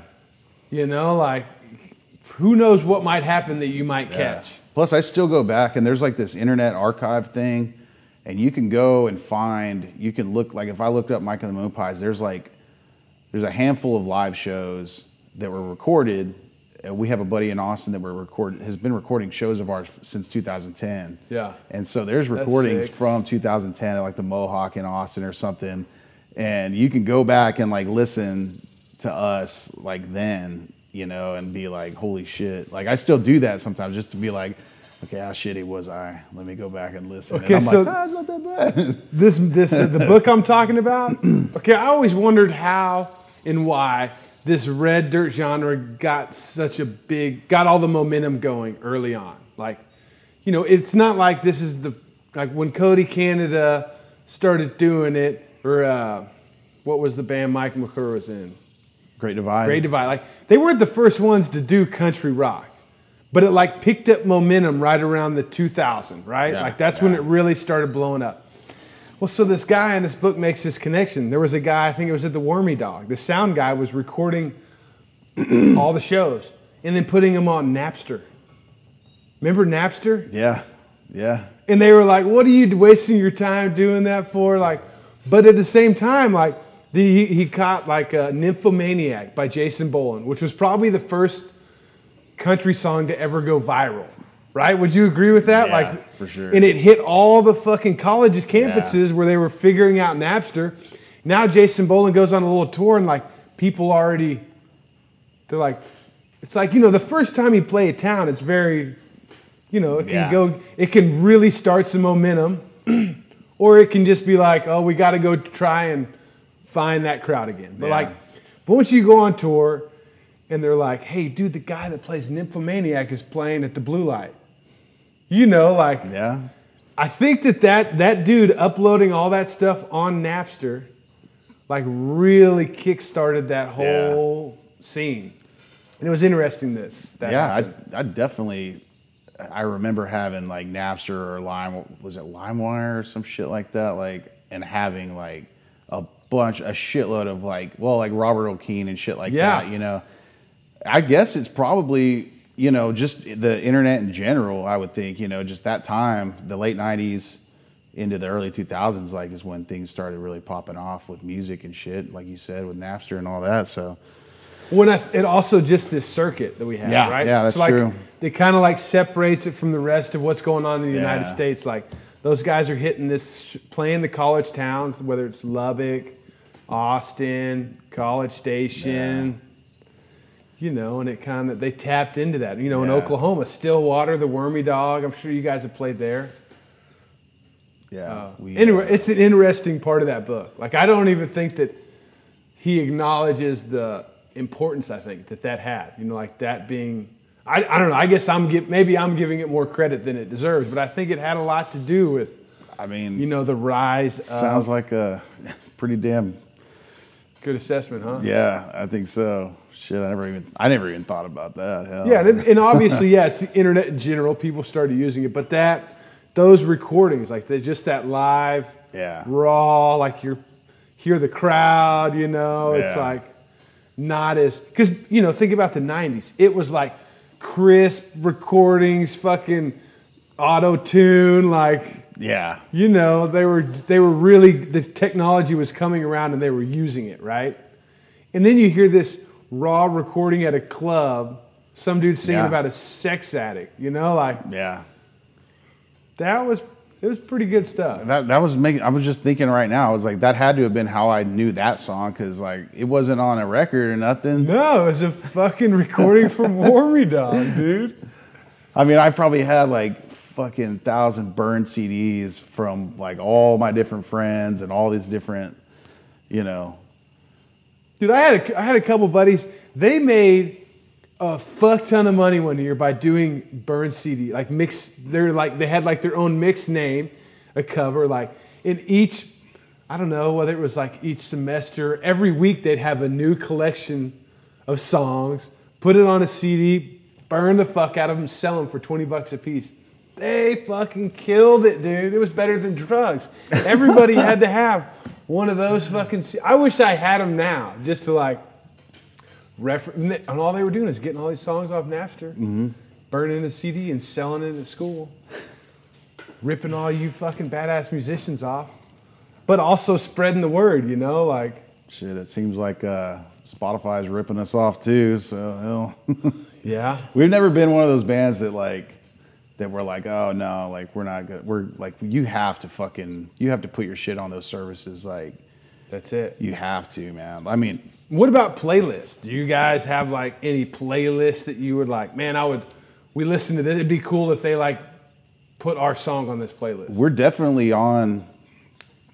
I don't know what playlist, but we're definitely on playlists, and that's kind of that's how you get. That's that's you, the new radio station. It is curating man. music. Yeah, you get on certain. certain uh, playlists on Spotify, man, you can go a long ways with that shit. So, uh, like I said, I don't know what which ones we're on or whatever, but uh, it's definitely you see you see like and Mike sees all like the Spotify numbers and shit, and like he's like yeah, like you see it immediately, like as soon as it gets put on this, yeah. the numbers on that song go yeah. up.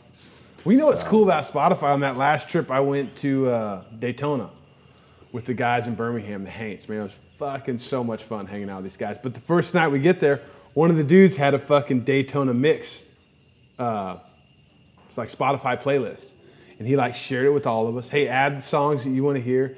And then they, I didn't have any headphones on, but these dudes have their headphones on, and they could sync up all the playlists and play them together. So they're all cruising down the road listening to the same playlist at the same song Damn. At the same time. Like, that'd be pretty rad. Yeah. Like, jamming to the song in your helmet, and that guy next to you's jamming to the same fucking song. That's that's pretty badass. That's man. fucking badass, right? Yeah. We don't we, we don't really do like music that much. I mean, if we're in like in the van, if we're in the front seat, like someone's like jamming, we'll do like, you know, two of us in the front seats will like, you know, listen to music or whatever. Me and Omar listen to like death metal or some shit. And just like enjoy, you know, we'll be like, oh yeah, dude, I love this, you know, that solo or this whatever. And that's like the only thing I can really think of. And we used to do it a lot more, but nowadays we're just kind of like, we're with a big old van, like, just like, like it's like playing a big venue. Yeah, know, the, like the guys separated. Are in the back watching fucking MacGruber on fucking T V all loud. So it's like it's it's like that, but. I don't think we used to listen to music more like as a band when we just like had like a regular ass van, and we were we were other fresh. Options. Yeah, yeah, we were fresh. We were still showing each other your influences yeah. and what you like to listen to. Yeah. So. What about? Do you guys listen to podcasts on, in the van? Yeah, there's like a handful that I'll that I'll uh, I'll get onto, but I don't think anybody else really listens to too many. I mean, but. Shit, honestly, sometimes I just put fucking T V on in the van while I'm driving, dude. It sounds crazy, but I'll just have like, in my car, dude, I have like a little thing right here, and I'll just put like, I'll put a show on. And it's just kind of like, you're just really just listening to it. But I mean, I'm watching the road, and there's just like Cheers or some shit. No way. Oh, there's a Wings channel on Pluto T V that I fucking just, just for background noise. Really? That sounds crazy as shit. But. It does sound crazy. I mean... Just something else, like something, yeah, something to kind of like just be in your ear. But yeah. What about music videos? Music videos. Yeah. Do you guys do you guys doing any music videos for these songs? We Have you? haven't done. We haven't done a music video. When's the last one we did? I guess it was probably like Beaches of Biloxi off of Steak Night. Damn. That probably, so that's like five, six years ago. Steak Night came out in two thousand eighteen, so okay. yeah. I don't. See, I think that that's a killer way these days to like push a push a single. Like I thought, who? I mean, Paul Cawthon, Jonathan Tyler, yeah. they both have done like really cool. Paul Cawthon's gotten a little bit. He's done a lot. He's put a lot of energy into it, but just a simple. It doesn't even have to have all that. Glamorous shit, but just yeah. like in the, like the studio setting is really cool to see the bands. Like, yeah, I love that kind of stuff. I've always loved like my favorite videos have always been the ones where it's like just like footage from the road. Like I love seeing all footage that shit. Footage from the road yeah. and then playing the music in the studio. Just, it's like that's yeah. that's a go-to. It's mm-hmm. like that works every that's my time. My favorite stuff, man. So uh, does anybody follow you around? If, I mean, Caleb does. Caleb, you know, on his personal account, he does yeah. a lot of that shit. Just tell him to save all his stories and shit. That we all take a lot of videos and stuff, you know, here and there, but we don't. I guess we just haven't. It hasn't been a focus of ours doing uh, doing videos for the last. You would have thought Look Good in Neon would have had one, but I guess it's. I guess we, we really don't put as much into it as as we would think. You know, we don't put as much. I mean, I'm the same way. I say yeah. this, I'm like, yeah, it would be real effective. It's fun. It's cool to have that shit, but it's almost like... It I takes guess, a lot of energy. It does, and it takes money and shit. Yeah, because now the guys that are really good at it, that's such a valuable asset to anybody's business. Yeah. Whether it's fucking selling candles or music, like having good yeah. video footage is... There's a... On Spotify now, too, they though they have that, like, when you when you listen to a song, it has, like... The video. The video pops up. Like, if you put video on it, it's short, but that's all. That's really cool, too. I like yeah, that. Yeah, they do the podcast right there, too, the video. Yeah. And yeah. So. I'm fixing to put one out. I guess I can tell people about it now. Uh, the the podcast I did for the Mexico trip, the Mexican recap, where we're just, like, telling everything that happened in Mexico. I recorded a bunch of GoPro footage on my chest cam, like, eight or nine hours. Well, I sent it to a guy. He took all that footage and squeezed it down to three hours that we're recording the podcast. So it's like the podcast The three-hour podcast with three hours of chess camp footage. And it's, it's he was like, it lined up. He, I, I told him, I was like, dude, don't spend a lot of time like trying to line up the clips with what we're talking about. Like, I can't afford to pay you that. Like, here's a set amount of money, you know, make it happen. But it was, you know, the way that those videos get clicked on, and I'm, you know, I'm, I click the record button whenever I see something worth noting, and then when we're talking, I'm talking about the stuff that was worth noting. And he was like, dude, it was amazing how, like, you guys would be talking about something, and I'd click the next video, and then bam, there's the lady that gave you peyote, you know? Like, fuck. So it's, and so I've watched pretty, like, two hours of it. You know, it doesn't all line up, but it's, you know, I'm glad I did it. It makes me think, fuck, this is a way I could do, because I can't edit all that shit. Yeah, you know? that's, like, that's that's a lot of work. Uh, but he's got a system set up where he can do it quicker, and yeah, you know, it'd be worth giving him some money and just to get it out there, uh, more or less. Yeah, just so people can watch it. Fuck, yeah. There's no way to make. I mean, I guess I could put an advertisement. I don't know, just to put it out there. That's a lot of video, damn. Three hours, dude. I'm like, fuck, people already listened to the podcast. Do they really want to hear it again and watch it? And I found myself like two hours in, I'm like, you know, fuck, I recorded the audio and I'm enjoying watching yeah. it. You know, so I think it'll be cool. But, you know, videos obviously shouldn't be that long. People's attention span. Yeah. We did, uh, during COVID, Mike was doing this little like uh, video, a video thing that he was doing on Facebook Live every every week. And uh, he was going to do it like twice a week, I want to say. And then he was like, fuck that, it's too much work. Like doing all this editing videos and doing his little like live. It wasn't live, but, you know, he was, you know, doing all this shit. We had like raffles, uh, not raffles, but uh, doing giveaways and shit. Uh, all of us in the band would like record videos and send them into him oh, and shit. So it was there. hard enough for me just to, to record a stupid video. Like, like it yeah. was a pain in the ass. And I was like, dude, fuck this shit. And Mike had to take all that stuff and like, you know, put it into like one hour or whatever. Yeah. Piece of material. So I, I, well, I'm glad he at least tried. Cause I really got burnt out by how many people were just set up their cell phone and play and do it. Yeah. With yeah, shitty uh, audio, yeah. shitty. I'm like, here's the deal, guys.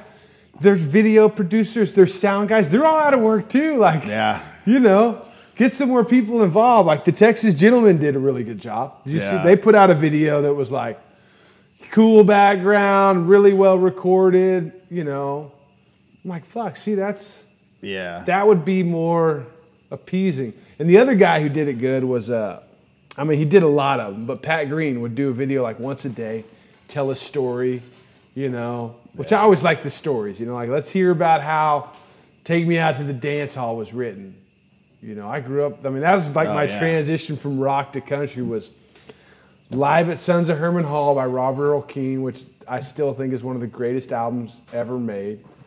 You know, yeah. and then Pat Green Live at Billy Bob's when he was just like on the verge of being too drunk, yeah. but not quite there yet. Yeah. Like, I saw him at Billy Bob's during that time, and it was one of the fucking most amazing shows I've ever seen. Just the energy of that whole fucking place. I was like seventeen years old in disbelief that country music could be so much fun. Yeah. You know, like I didn't want to tell people that I was there or listening to it, you know? Like can't tell my punk rock friends I was at Pat Green at yeah. Billy Bob's this weekend, but it was so sick, you know? Did you ever see him back in the day? Uh, I saw him. Uh, I saw him like once in Corpus. I, there was a Concrete Street Amphitheater. I saw him there.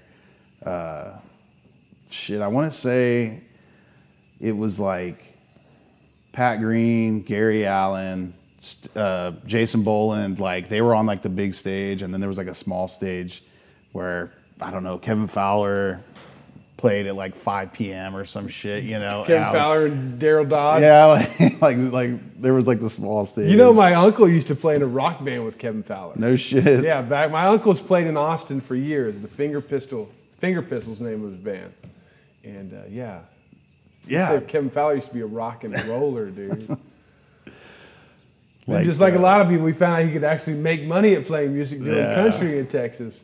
Who'd have thunk it? But so that was early on back then, huh, to see Pat Green? Yeah, that was like two thousand three or four, I want to say. So that was right as, you know what's crazy? It's Pat Green. He was like one of the last guys to get one of those huge record deals, you know, where the record companies are like, all right, we're tr- like, we're fucking losing here. We got to figure out, like, the internet's fucking us. Yeah. We're going to pay Pat an ungodly amount of money for the next four albums that he won't even care to make once he gets all this money. And that's exactly what happened. But he was like, you know, I've heard the number, and it's it was ungodly. Man, I can't imagine.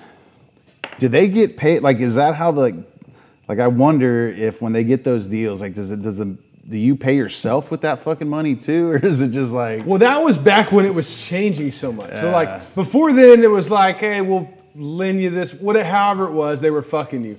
Well, now they're like trying to save themselves because the, yeah. the Napster's fucking them off. They're like, you know, fuck, the music's getting out there. What can we do to like? And it was like, hey, we're gonna pay you this amount of money to make the next four albums. Or whatever it was. He got a lot of money. I bet he did. Damn. But yeah, I don't think it's like that anymore. They can't. They don't even have that money. That's like the... But that was right in that transition yeah. period, two thousand three, yeah. two thousand four. And as soon as they gave him that money, like the next... I mean, the, the albums after that were like, you know... You, people need struggle to write those good tunes, yeah. you know? Yeah, like, you do, man. When you're writing with real emotion, and that's with the real good... I mean, given there are people that just write good songs, but they're not like emotionally driven from experience songs that are really, really good. Yeah. Or I, I don't know. I guess everybody's different, but... Like, you know. Yeah, if it's just Kush, you're just fucking living it up. It's like, what are you gonna fucking sing yeah. about? What do yeah, I got like, to? Com- what do I got to really yeah. be complaining about? At least about? Shit that I connect with, it's like always just like miserable, miserable shit. So uh, it's not like there's like happy songs, right? Like there I are. Don't know that I like. Like I, I can't. The thought of writing like a happy song is just funny to me. Like it's like what. Like what do you? It's, it just sounds cheesy to me to, that you would write a song about like just happy shit. But way down yonder on the. Well, okay, okay. Oh, come on, I know. Dude. You see, I know. Come on. That whole I know, album but, was like happy. Yeah, but see, I guess I'm drawn more to like I okay, I like uh, uh, fuck the uh, the uh, the. See now I'm gonna fucking forget. Uh, Here in the Real World. Now, now that's my shit. Here in the Real World. Yeah. What is that? That's Alan Jackson. Okay. That's the fucking, that's the sad shit. That's the sad mm-hmm. shit. Yeah.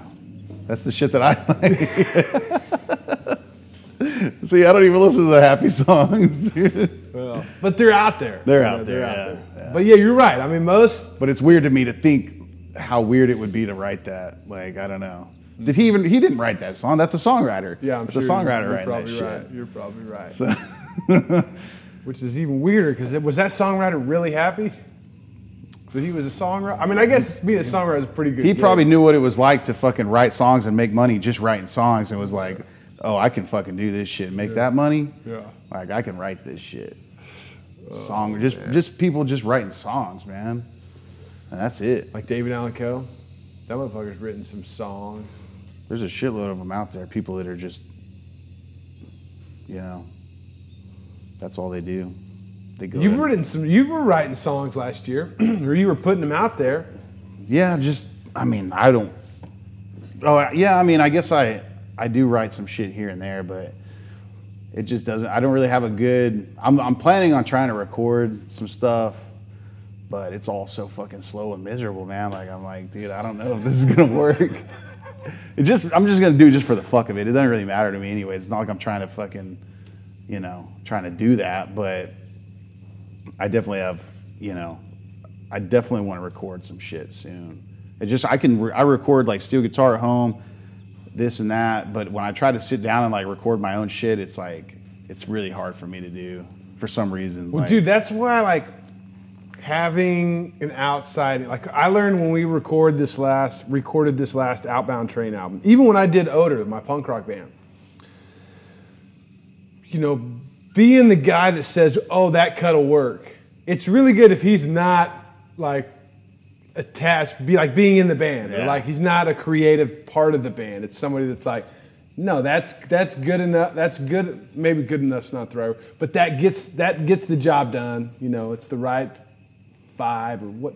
You know, like being the guy in the band trying to decide, like, all right, that take was good enough, or you know, like yeah. It always helps to have that outside in, influence or uh, yeah, for sure, shot caller, if you will. Yeah. It's when we the, record, like a real producer. Yeah, yeah, for sure. You know, that's like it's good to have it. Yeah, we definitely, you know, our buddy Adam, you know, he's our producer at all. So he records like our, sound engineer and producer. Mm-hmm, yeah, all in one. So, you know, we've always got him there. But when we record our shit, once we come up with like a, once we figure out how we want it to be, then we start cutting it as a band, and we'll just be trying to get drums right first. Like we'll yeah. we'll be we'll all be in there cutting this song. And then we'll do a take, and then they're like, Kyle, like our drummer, they're like asking him, like, what'd you think of that one? So it's pretty much up to him if he thinks it's a good drum take. Really? Yeah. If he if he's if we if he's tied on it, because they all sound the same to me. They yeah. all sound yeah, good yeah, to me. Yeah. And he's like, ah. Well, that's why I always feel like, I mean, from my experiences in the studio, somebody ends up stepping up. Yeah. You know, and they don't always get like the producer credit. Yeah, like there's yeah. somebody in there that's like, whether he's saying that's good enough or he's like, you know, influencing everybody else's thought to be like, yeah, that was the one. Yeah. You know? Yeah. Like even when you think that you're the one making the call, you're like, once again, you're looking for that energy. Like, what did they think? Like, I know what I, th- I think I know what I thought about that. Yeah. But I've also played it three hundred times. Like, yeah. It was good. And it wasn't, it wasn't better than the second one, yeah. you know, the first one. But yeah. it'll do, and I guess yeah. For us at this point, going to the studio, it's it's up to each in, each of us individually for our own shit to be like that. That was the one right there, or yeah. whatever. You know, we rarely do everything live anymore.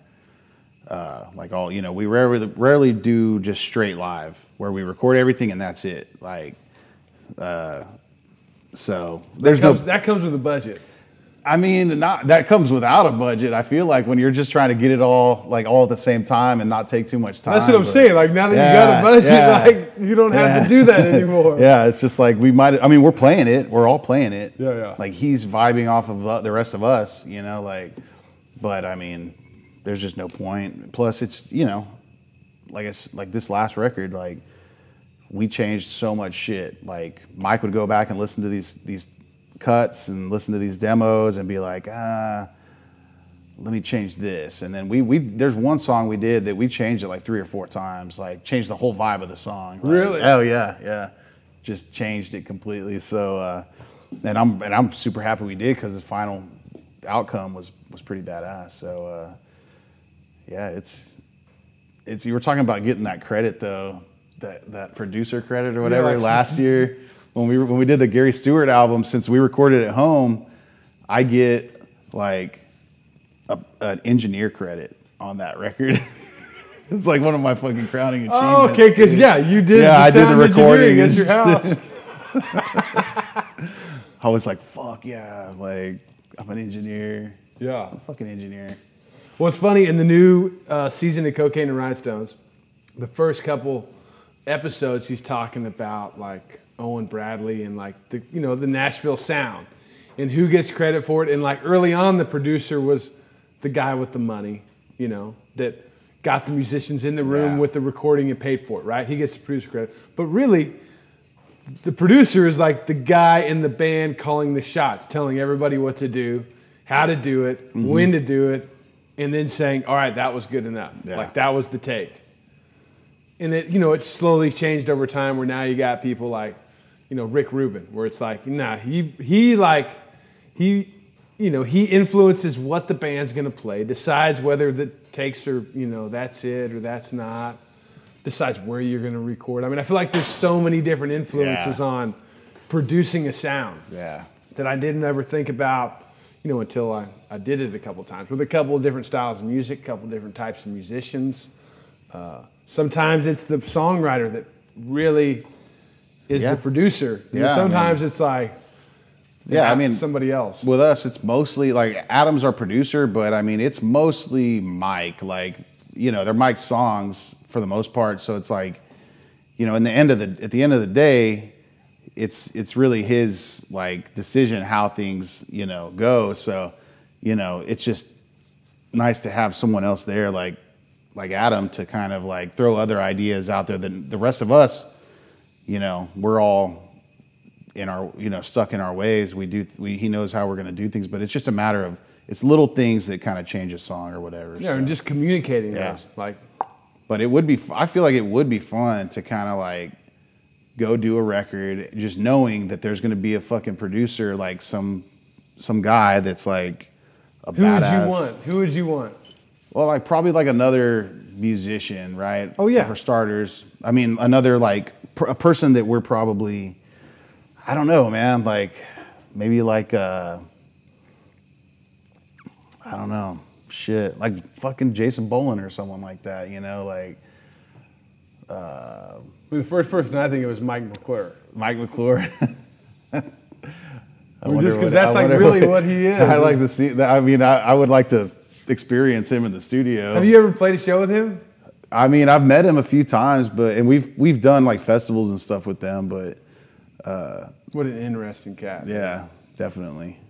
That's why I'm like, that would be interesting. I mean, somehow I already got to record like with one of my, you know, with the, dude, I mean, the one of the most baddest steel players I know of. Like, I don't know how much he really produced it. But Andy Gibson, you know, like oh, just, yeah, yeah. You know, him going, that's, uh, go do that again. You know? Yeah. Everything I do is going to suck in your eyes. I yeah. know this. We got to figure out how to make this work, you know. Uh, and I didn't even play a lot, but just being there.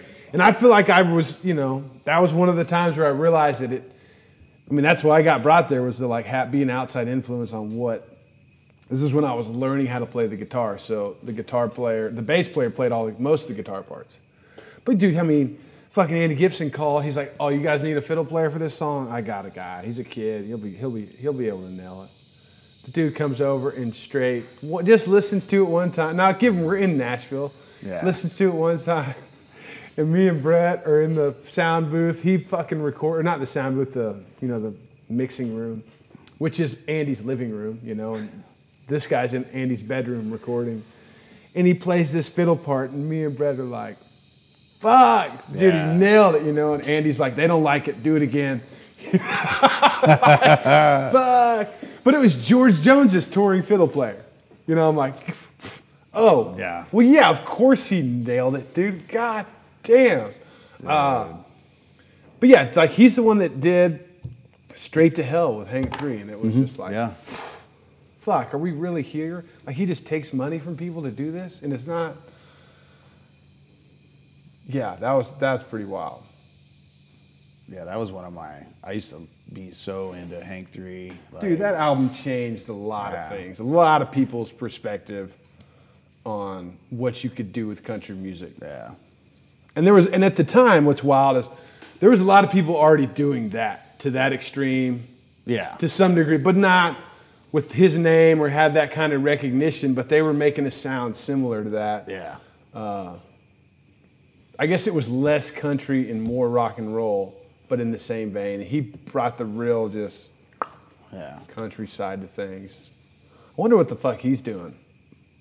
No fucking clue. I'd like to know. I, I know that I... Scott was talking about this new venue they got, Yellow Rose. And I threw your name in the mix. Like, you guys got to get Mike and the Moon Pies out there. Like, they'll know the people to reach out to. They could fucking help you curate a badass show. Same with my sister. I was like, dude, got to put you in touch with my sister. She knows people. Because that's what they're going to need is that Texas country sound out there in East Texas. Yeah. Uh, where do you guys play out in East Texas? We, I guess we don't. No, there's no East Texas gig? We just did one in... Uh... the fuck town was it? Lynn, Lyndale? Is that East Texas? Yeah, you guys played Lyndale? I think that was the town. Uh, I mean, that's right there by Henderson, right? Nah, I thought it was on the other side of... I thought it was on the north side of... Uh, twenty? Of, or thirty? Uh, thirty, yeah. Maybe it is. I don't know that area very well. I mean, out there near... Tyler and all that shit. Yeah, Lindale's out there for yeah. sure. Yeah, I mean, we just don't, we just ain't never really had like much of a presence out there, and and anywhere in really in East Texas, like on like east of forty-five, we've never really had much of a. There's know. a lot of music out there, and there's a lot yeah. of small bars. There's, I mean, there's a lot of bars, period, out there. Yeah, they got a pretty cool Lake of the Pines festival, like on the lake, big camp out music thing. That'd be a cool one. Lake of the Pines. But Yellow Rose Canyon. You guys are going to have to get together with Oliver them. And probably if you guys wanted to, you could like hand pick your lineup and throw a fucking festival out sure. there. It'd be sick. Hell It'd yeah. be so sick. Sounds bad. But I was going somewhere with all this. Oh, yeah. Scott was like, Oliver wants to bring Hank three out. And I was like, well, I mean, I don't even know if that's possible. He's like, oh, fuck, Oliver will make it happen. And I'm like, well... maybe. I mean, that would be fucking sick if he got Hank three out there. But, I mean, Willie's played there. Robert Earl Keen's played there. It's a huge... this thing can hold like ten thousand people. It's like in the bottom of this fucking crater. There's a stage. There's R V hookups. There's cabins to rent. It's one hundred twenty acres. Damn. It's going to be sick, dude. Restaurant, bar... sounds badass. Fucking Hell. mini bike racing. They're doing a country music camp out. Their first show is going to be July seventeenth.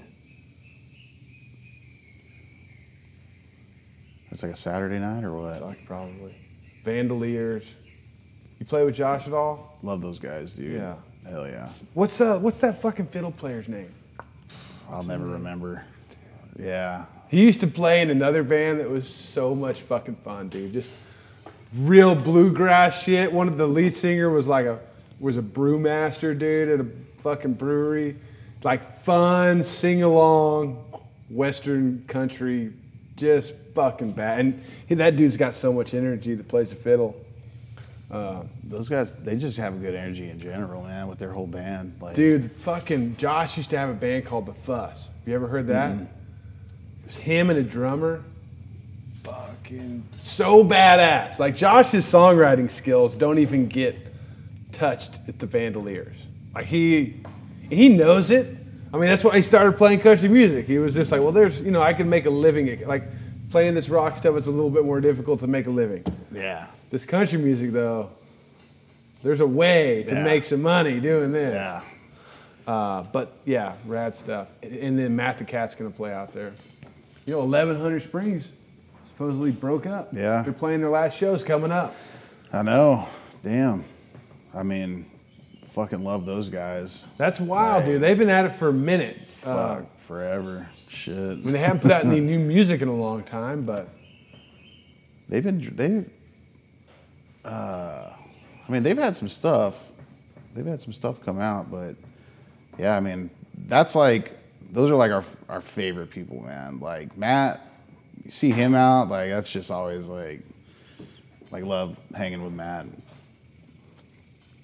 Yeah, we've been knowing them for quite a while, so you know, doing all the and then doing all the stuff that we do, you know, all the festivals and stuff. It's, they're the ones that are, you know, always there, and we we just connect with them because of what we do. You know, it's like, it's always a good time. So, you got something going on? Hey, give me a minute. Yeah. I was like, fuck, there's a blue motorcycle outside. Dude, you're fixing to meet a character. Oh, shit. This is one of those cats I haven't seen in probably two years.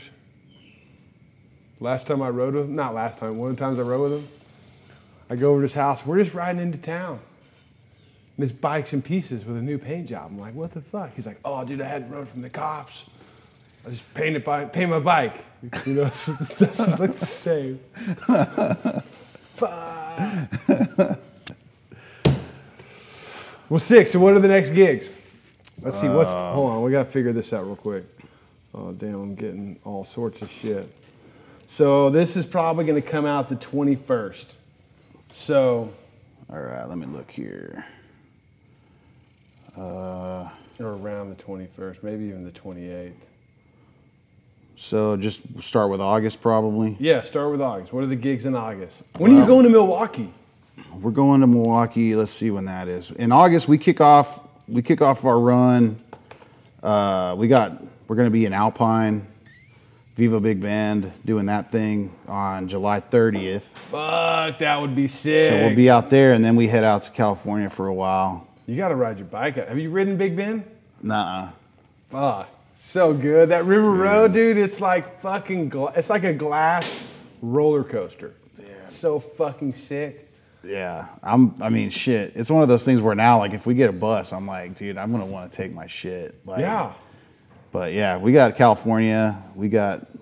You gonna have that same bus driver with the fucking motorcycles? Nah, I don't think that's gonna happen again. Dude, we pissed I would him secure off. That guy. I know. You pissed him off? Uh, well, we. I mean, I don't know. It was one. Of, we we were out for a long ass time, and, and he was like, uh, "You guys aren't letting me ride my motorcycle." Well, no. yeah, it was. I don't know. We like to stay out and party and shit, and mm. I guess. He was cool, but it got to the end of the run, and we were like, the last show we were with him was in Fort Worth, and he was just like being a dick or something. But, uh, yeah, that's I doubt that'll ever happen again. So, but it is what it is. We'll just have to find another one to do that. We got this Braun Brothers thing in uh, Challis, Idaho. You're playing that? Mm-hmm. Yeah, got that going on. Challis, all, Idaho. Yeah. Hey, Idaho boys, when's that gig? That's uh, August fourteenth. August fourteenth. Yeah, that's a big festival thing. Dude, the guys that there. I went and rode Idaho and Montana with, I'm going to be sending them out. Super Hell yeah. cats. Dude, that area, once again, dude, you need to take your fucking bike. I know, man. I know. I need to do it. Let's so go. The Bronx, that's a big festival, right? They've been doing yeah. that for years. Have you guys played that one before? Yeah, we did it uh, a couple years ago, two or three years ago. And now, where is Challis at? I'm not Challis. How do you spell that? C H Challis, Idaho. Yeah, yeah, yeah. You got it. It's only twelve hundred miles from here. That ain't nothing. That that's as the bird flies. Oh, though. Dude, that's beautiful country. Yeah, it's rad out there, man. Dude, that's that's where we rode right through there, man. Fuck yeah, I know exactly where that's at. That's fucking beautiful yeah. country. The run went right through Challis. Yeah, there's. I love it out there, man. We've always had a lot of fun out in uh, Idaho. So, is, so the Braun Brothers. That's Reckless Kelly and mm-hmm. Mickey and the Motor Cars. Mickey and the Motor mm-hmm. Cars. Hell yeah. Uh, so we got that. After we do a little run in Cali. Uh, shit, we're playing. Were you gonna be at like Aug the two weeks before that? Two like, weeks. Before that, like August uh, twelfth, thirteenth, fourteenth. The fourteenth.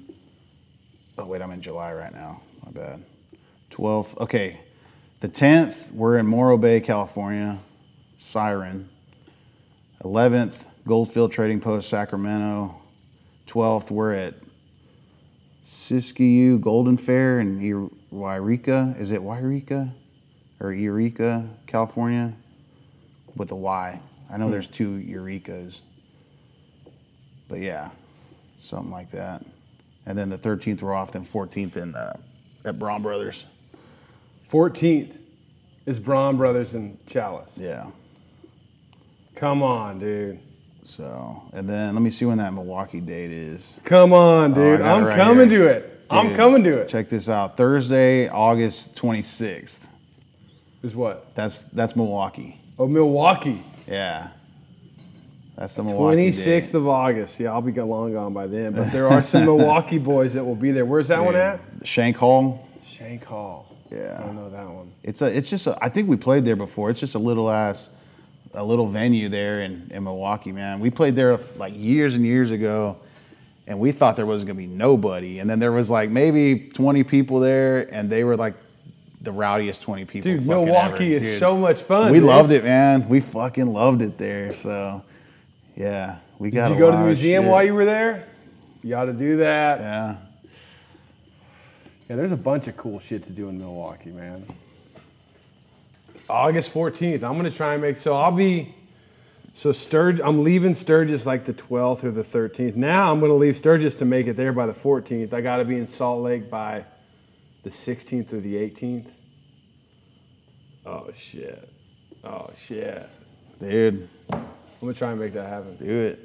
I was telling those guys about asking them if they knew the Braun Brothers. Like, do they do a festival up here somewhere? We were probably in Chalice when I was telling them about it. That's, That's where they do awesome. It, man. It's badass. It's a good time. And then it's like everybody's there, dude. Like all the bands. Like, yeah, because they they were they're a big part of that book I'm fixing to give you. Yeah, I bet uh, they are. Because yeah, they they came down here and started touring that. I guess they hooked up with, I don't know, Bolin or Cody Canada, and you know, yeah, started doing that circuit. Probably played the Wormy Dog. I don't even remember. Fuck, I just read the book. It's been a couple months now. I'll give you that book, though. You'll enjoy it. Hell it's yeah. good. All right, dude. Let's go see what this cat wants. All right. Thanks for coming out, man. This is great. Man. I appreciate you having me. Absolutely. What's the name of the new album? Uh, the new album is called One to Grow On. Mike and the Moon Pies. the moon pies dot com.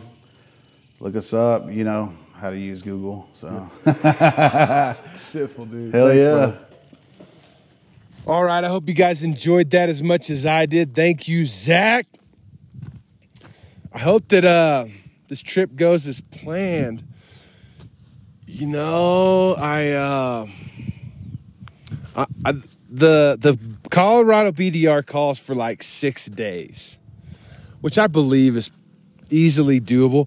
Been getting a lot of rain here in northern New Mexico, so I don't know what the conditions have been like up there. On the map, there's multiple places that say not passable if wet, which, I mean, I think that's for, you know, not passable for some people.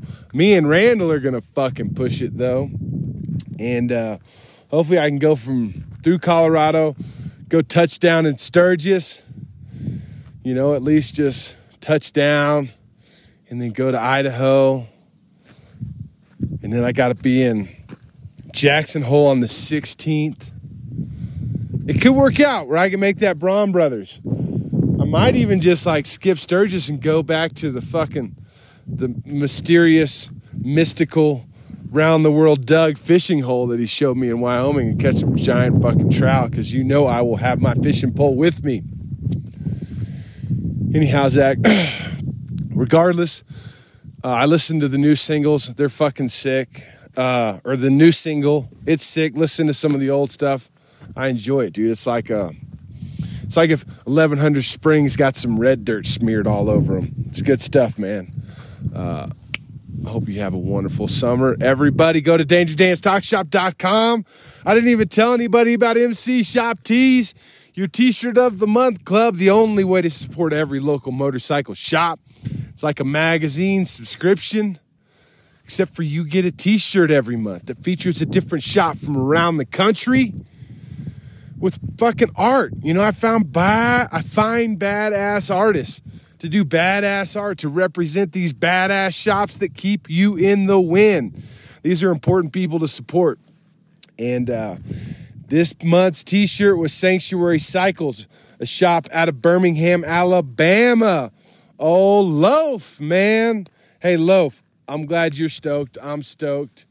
And uh, make sure you go sign up so you don't miss another shirt. I had a bunch of people hit me up the past two months wanting past shirts, and I'm like, you got to be signed up. Once you see the shirts, it's too late. Uh, but I do have a, like, you know, I have a few leftovers, not of every shirt and every size by any stretch, but around Christmas time, normally around Black Friday, I put the leftovers up for sale to subscribers so that they can buy them uh, before Christmas and they can show up before the end of the year. So if there's a shirt you seen that you liked, you didn't get it, sign up, and, you know, sometime before the end of the year, I'll send you an email where you'll have a chance at buying some of the leftovers. So that's how that works. Uh, you can sign up monthly or buy monthly packages. And uh, I hope all you motherfuckers have an amazing day.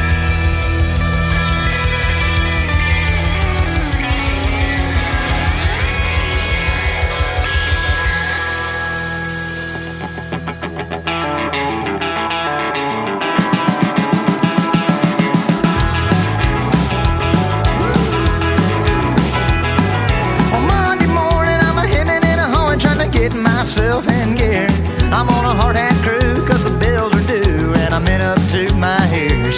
But come Friday night, I'll be feeling right when I'm cashing my check downtown, where the liquor's sold and the beers are cold and the jukebox turned up loud. I'm living paycheck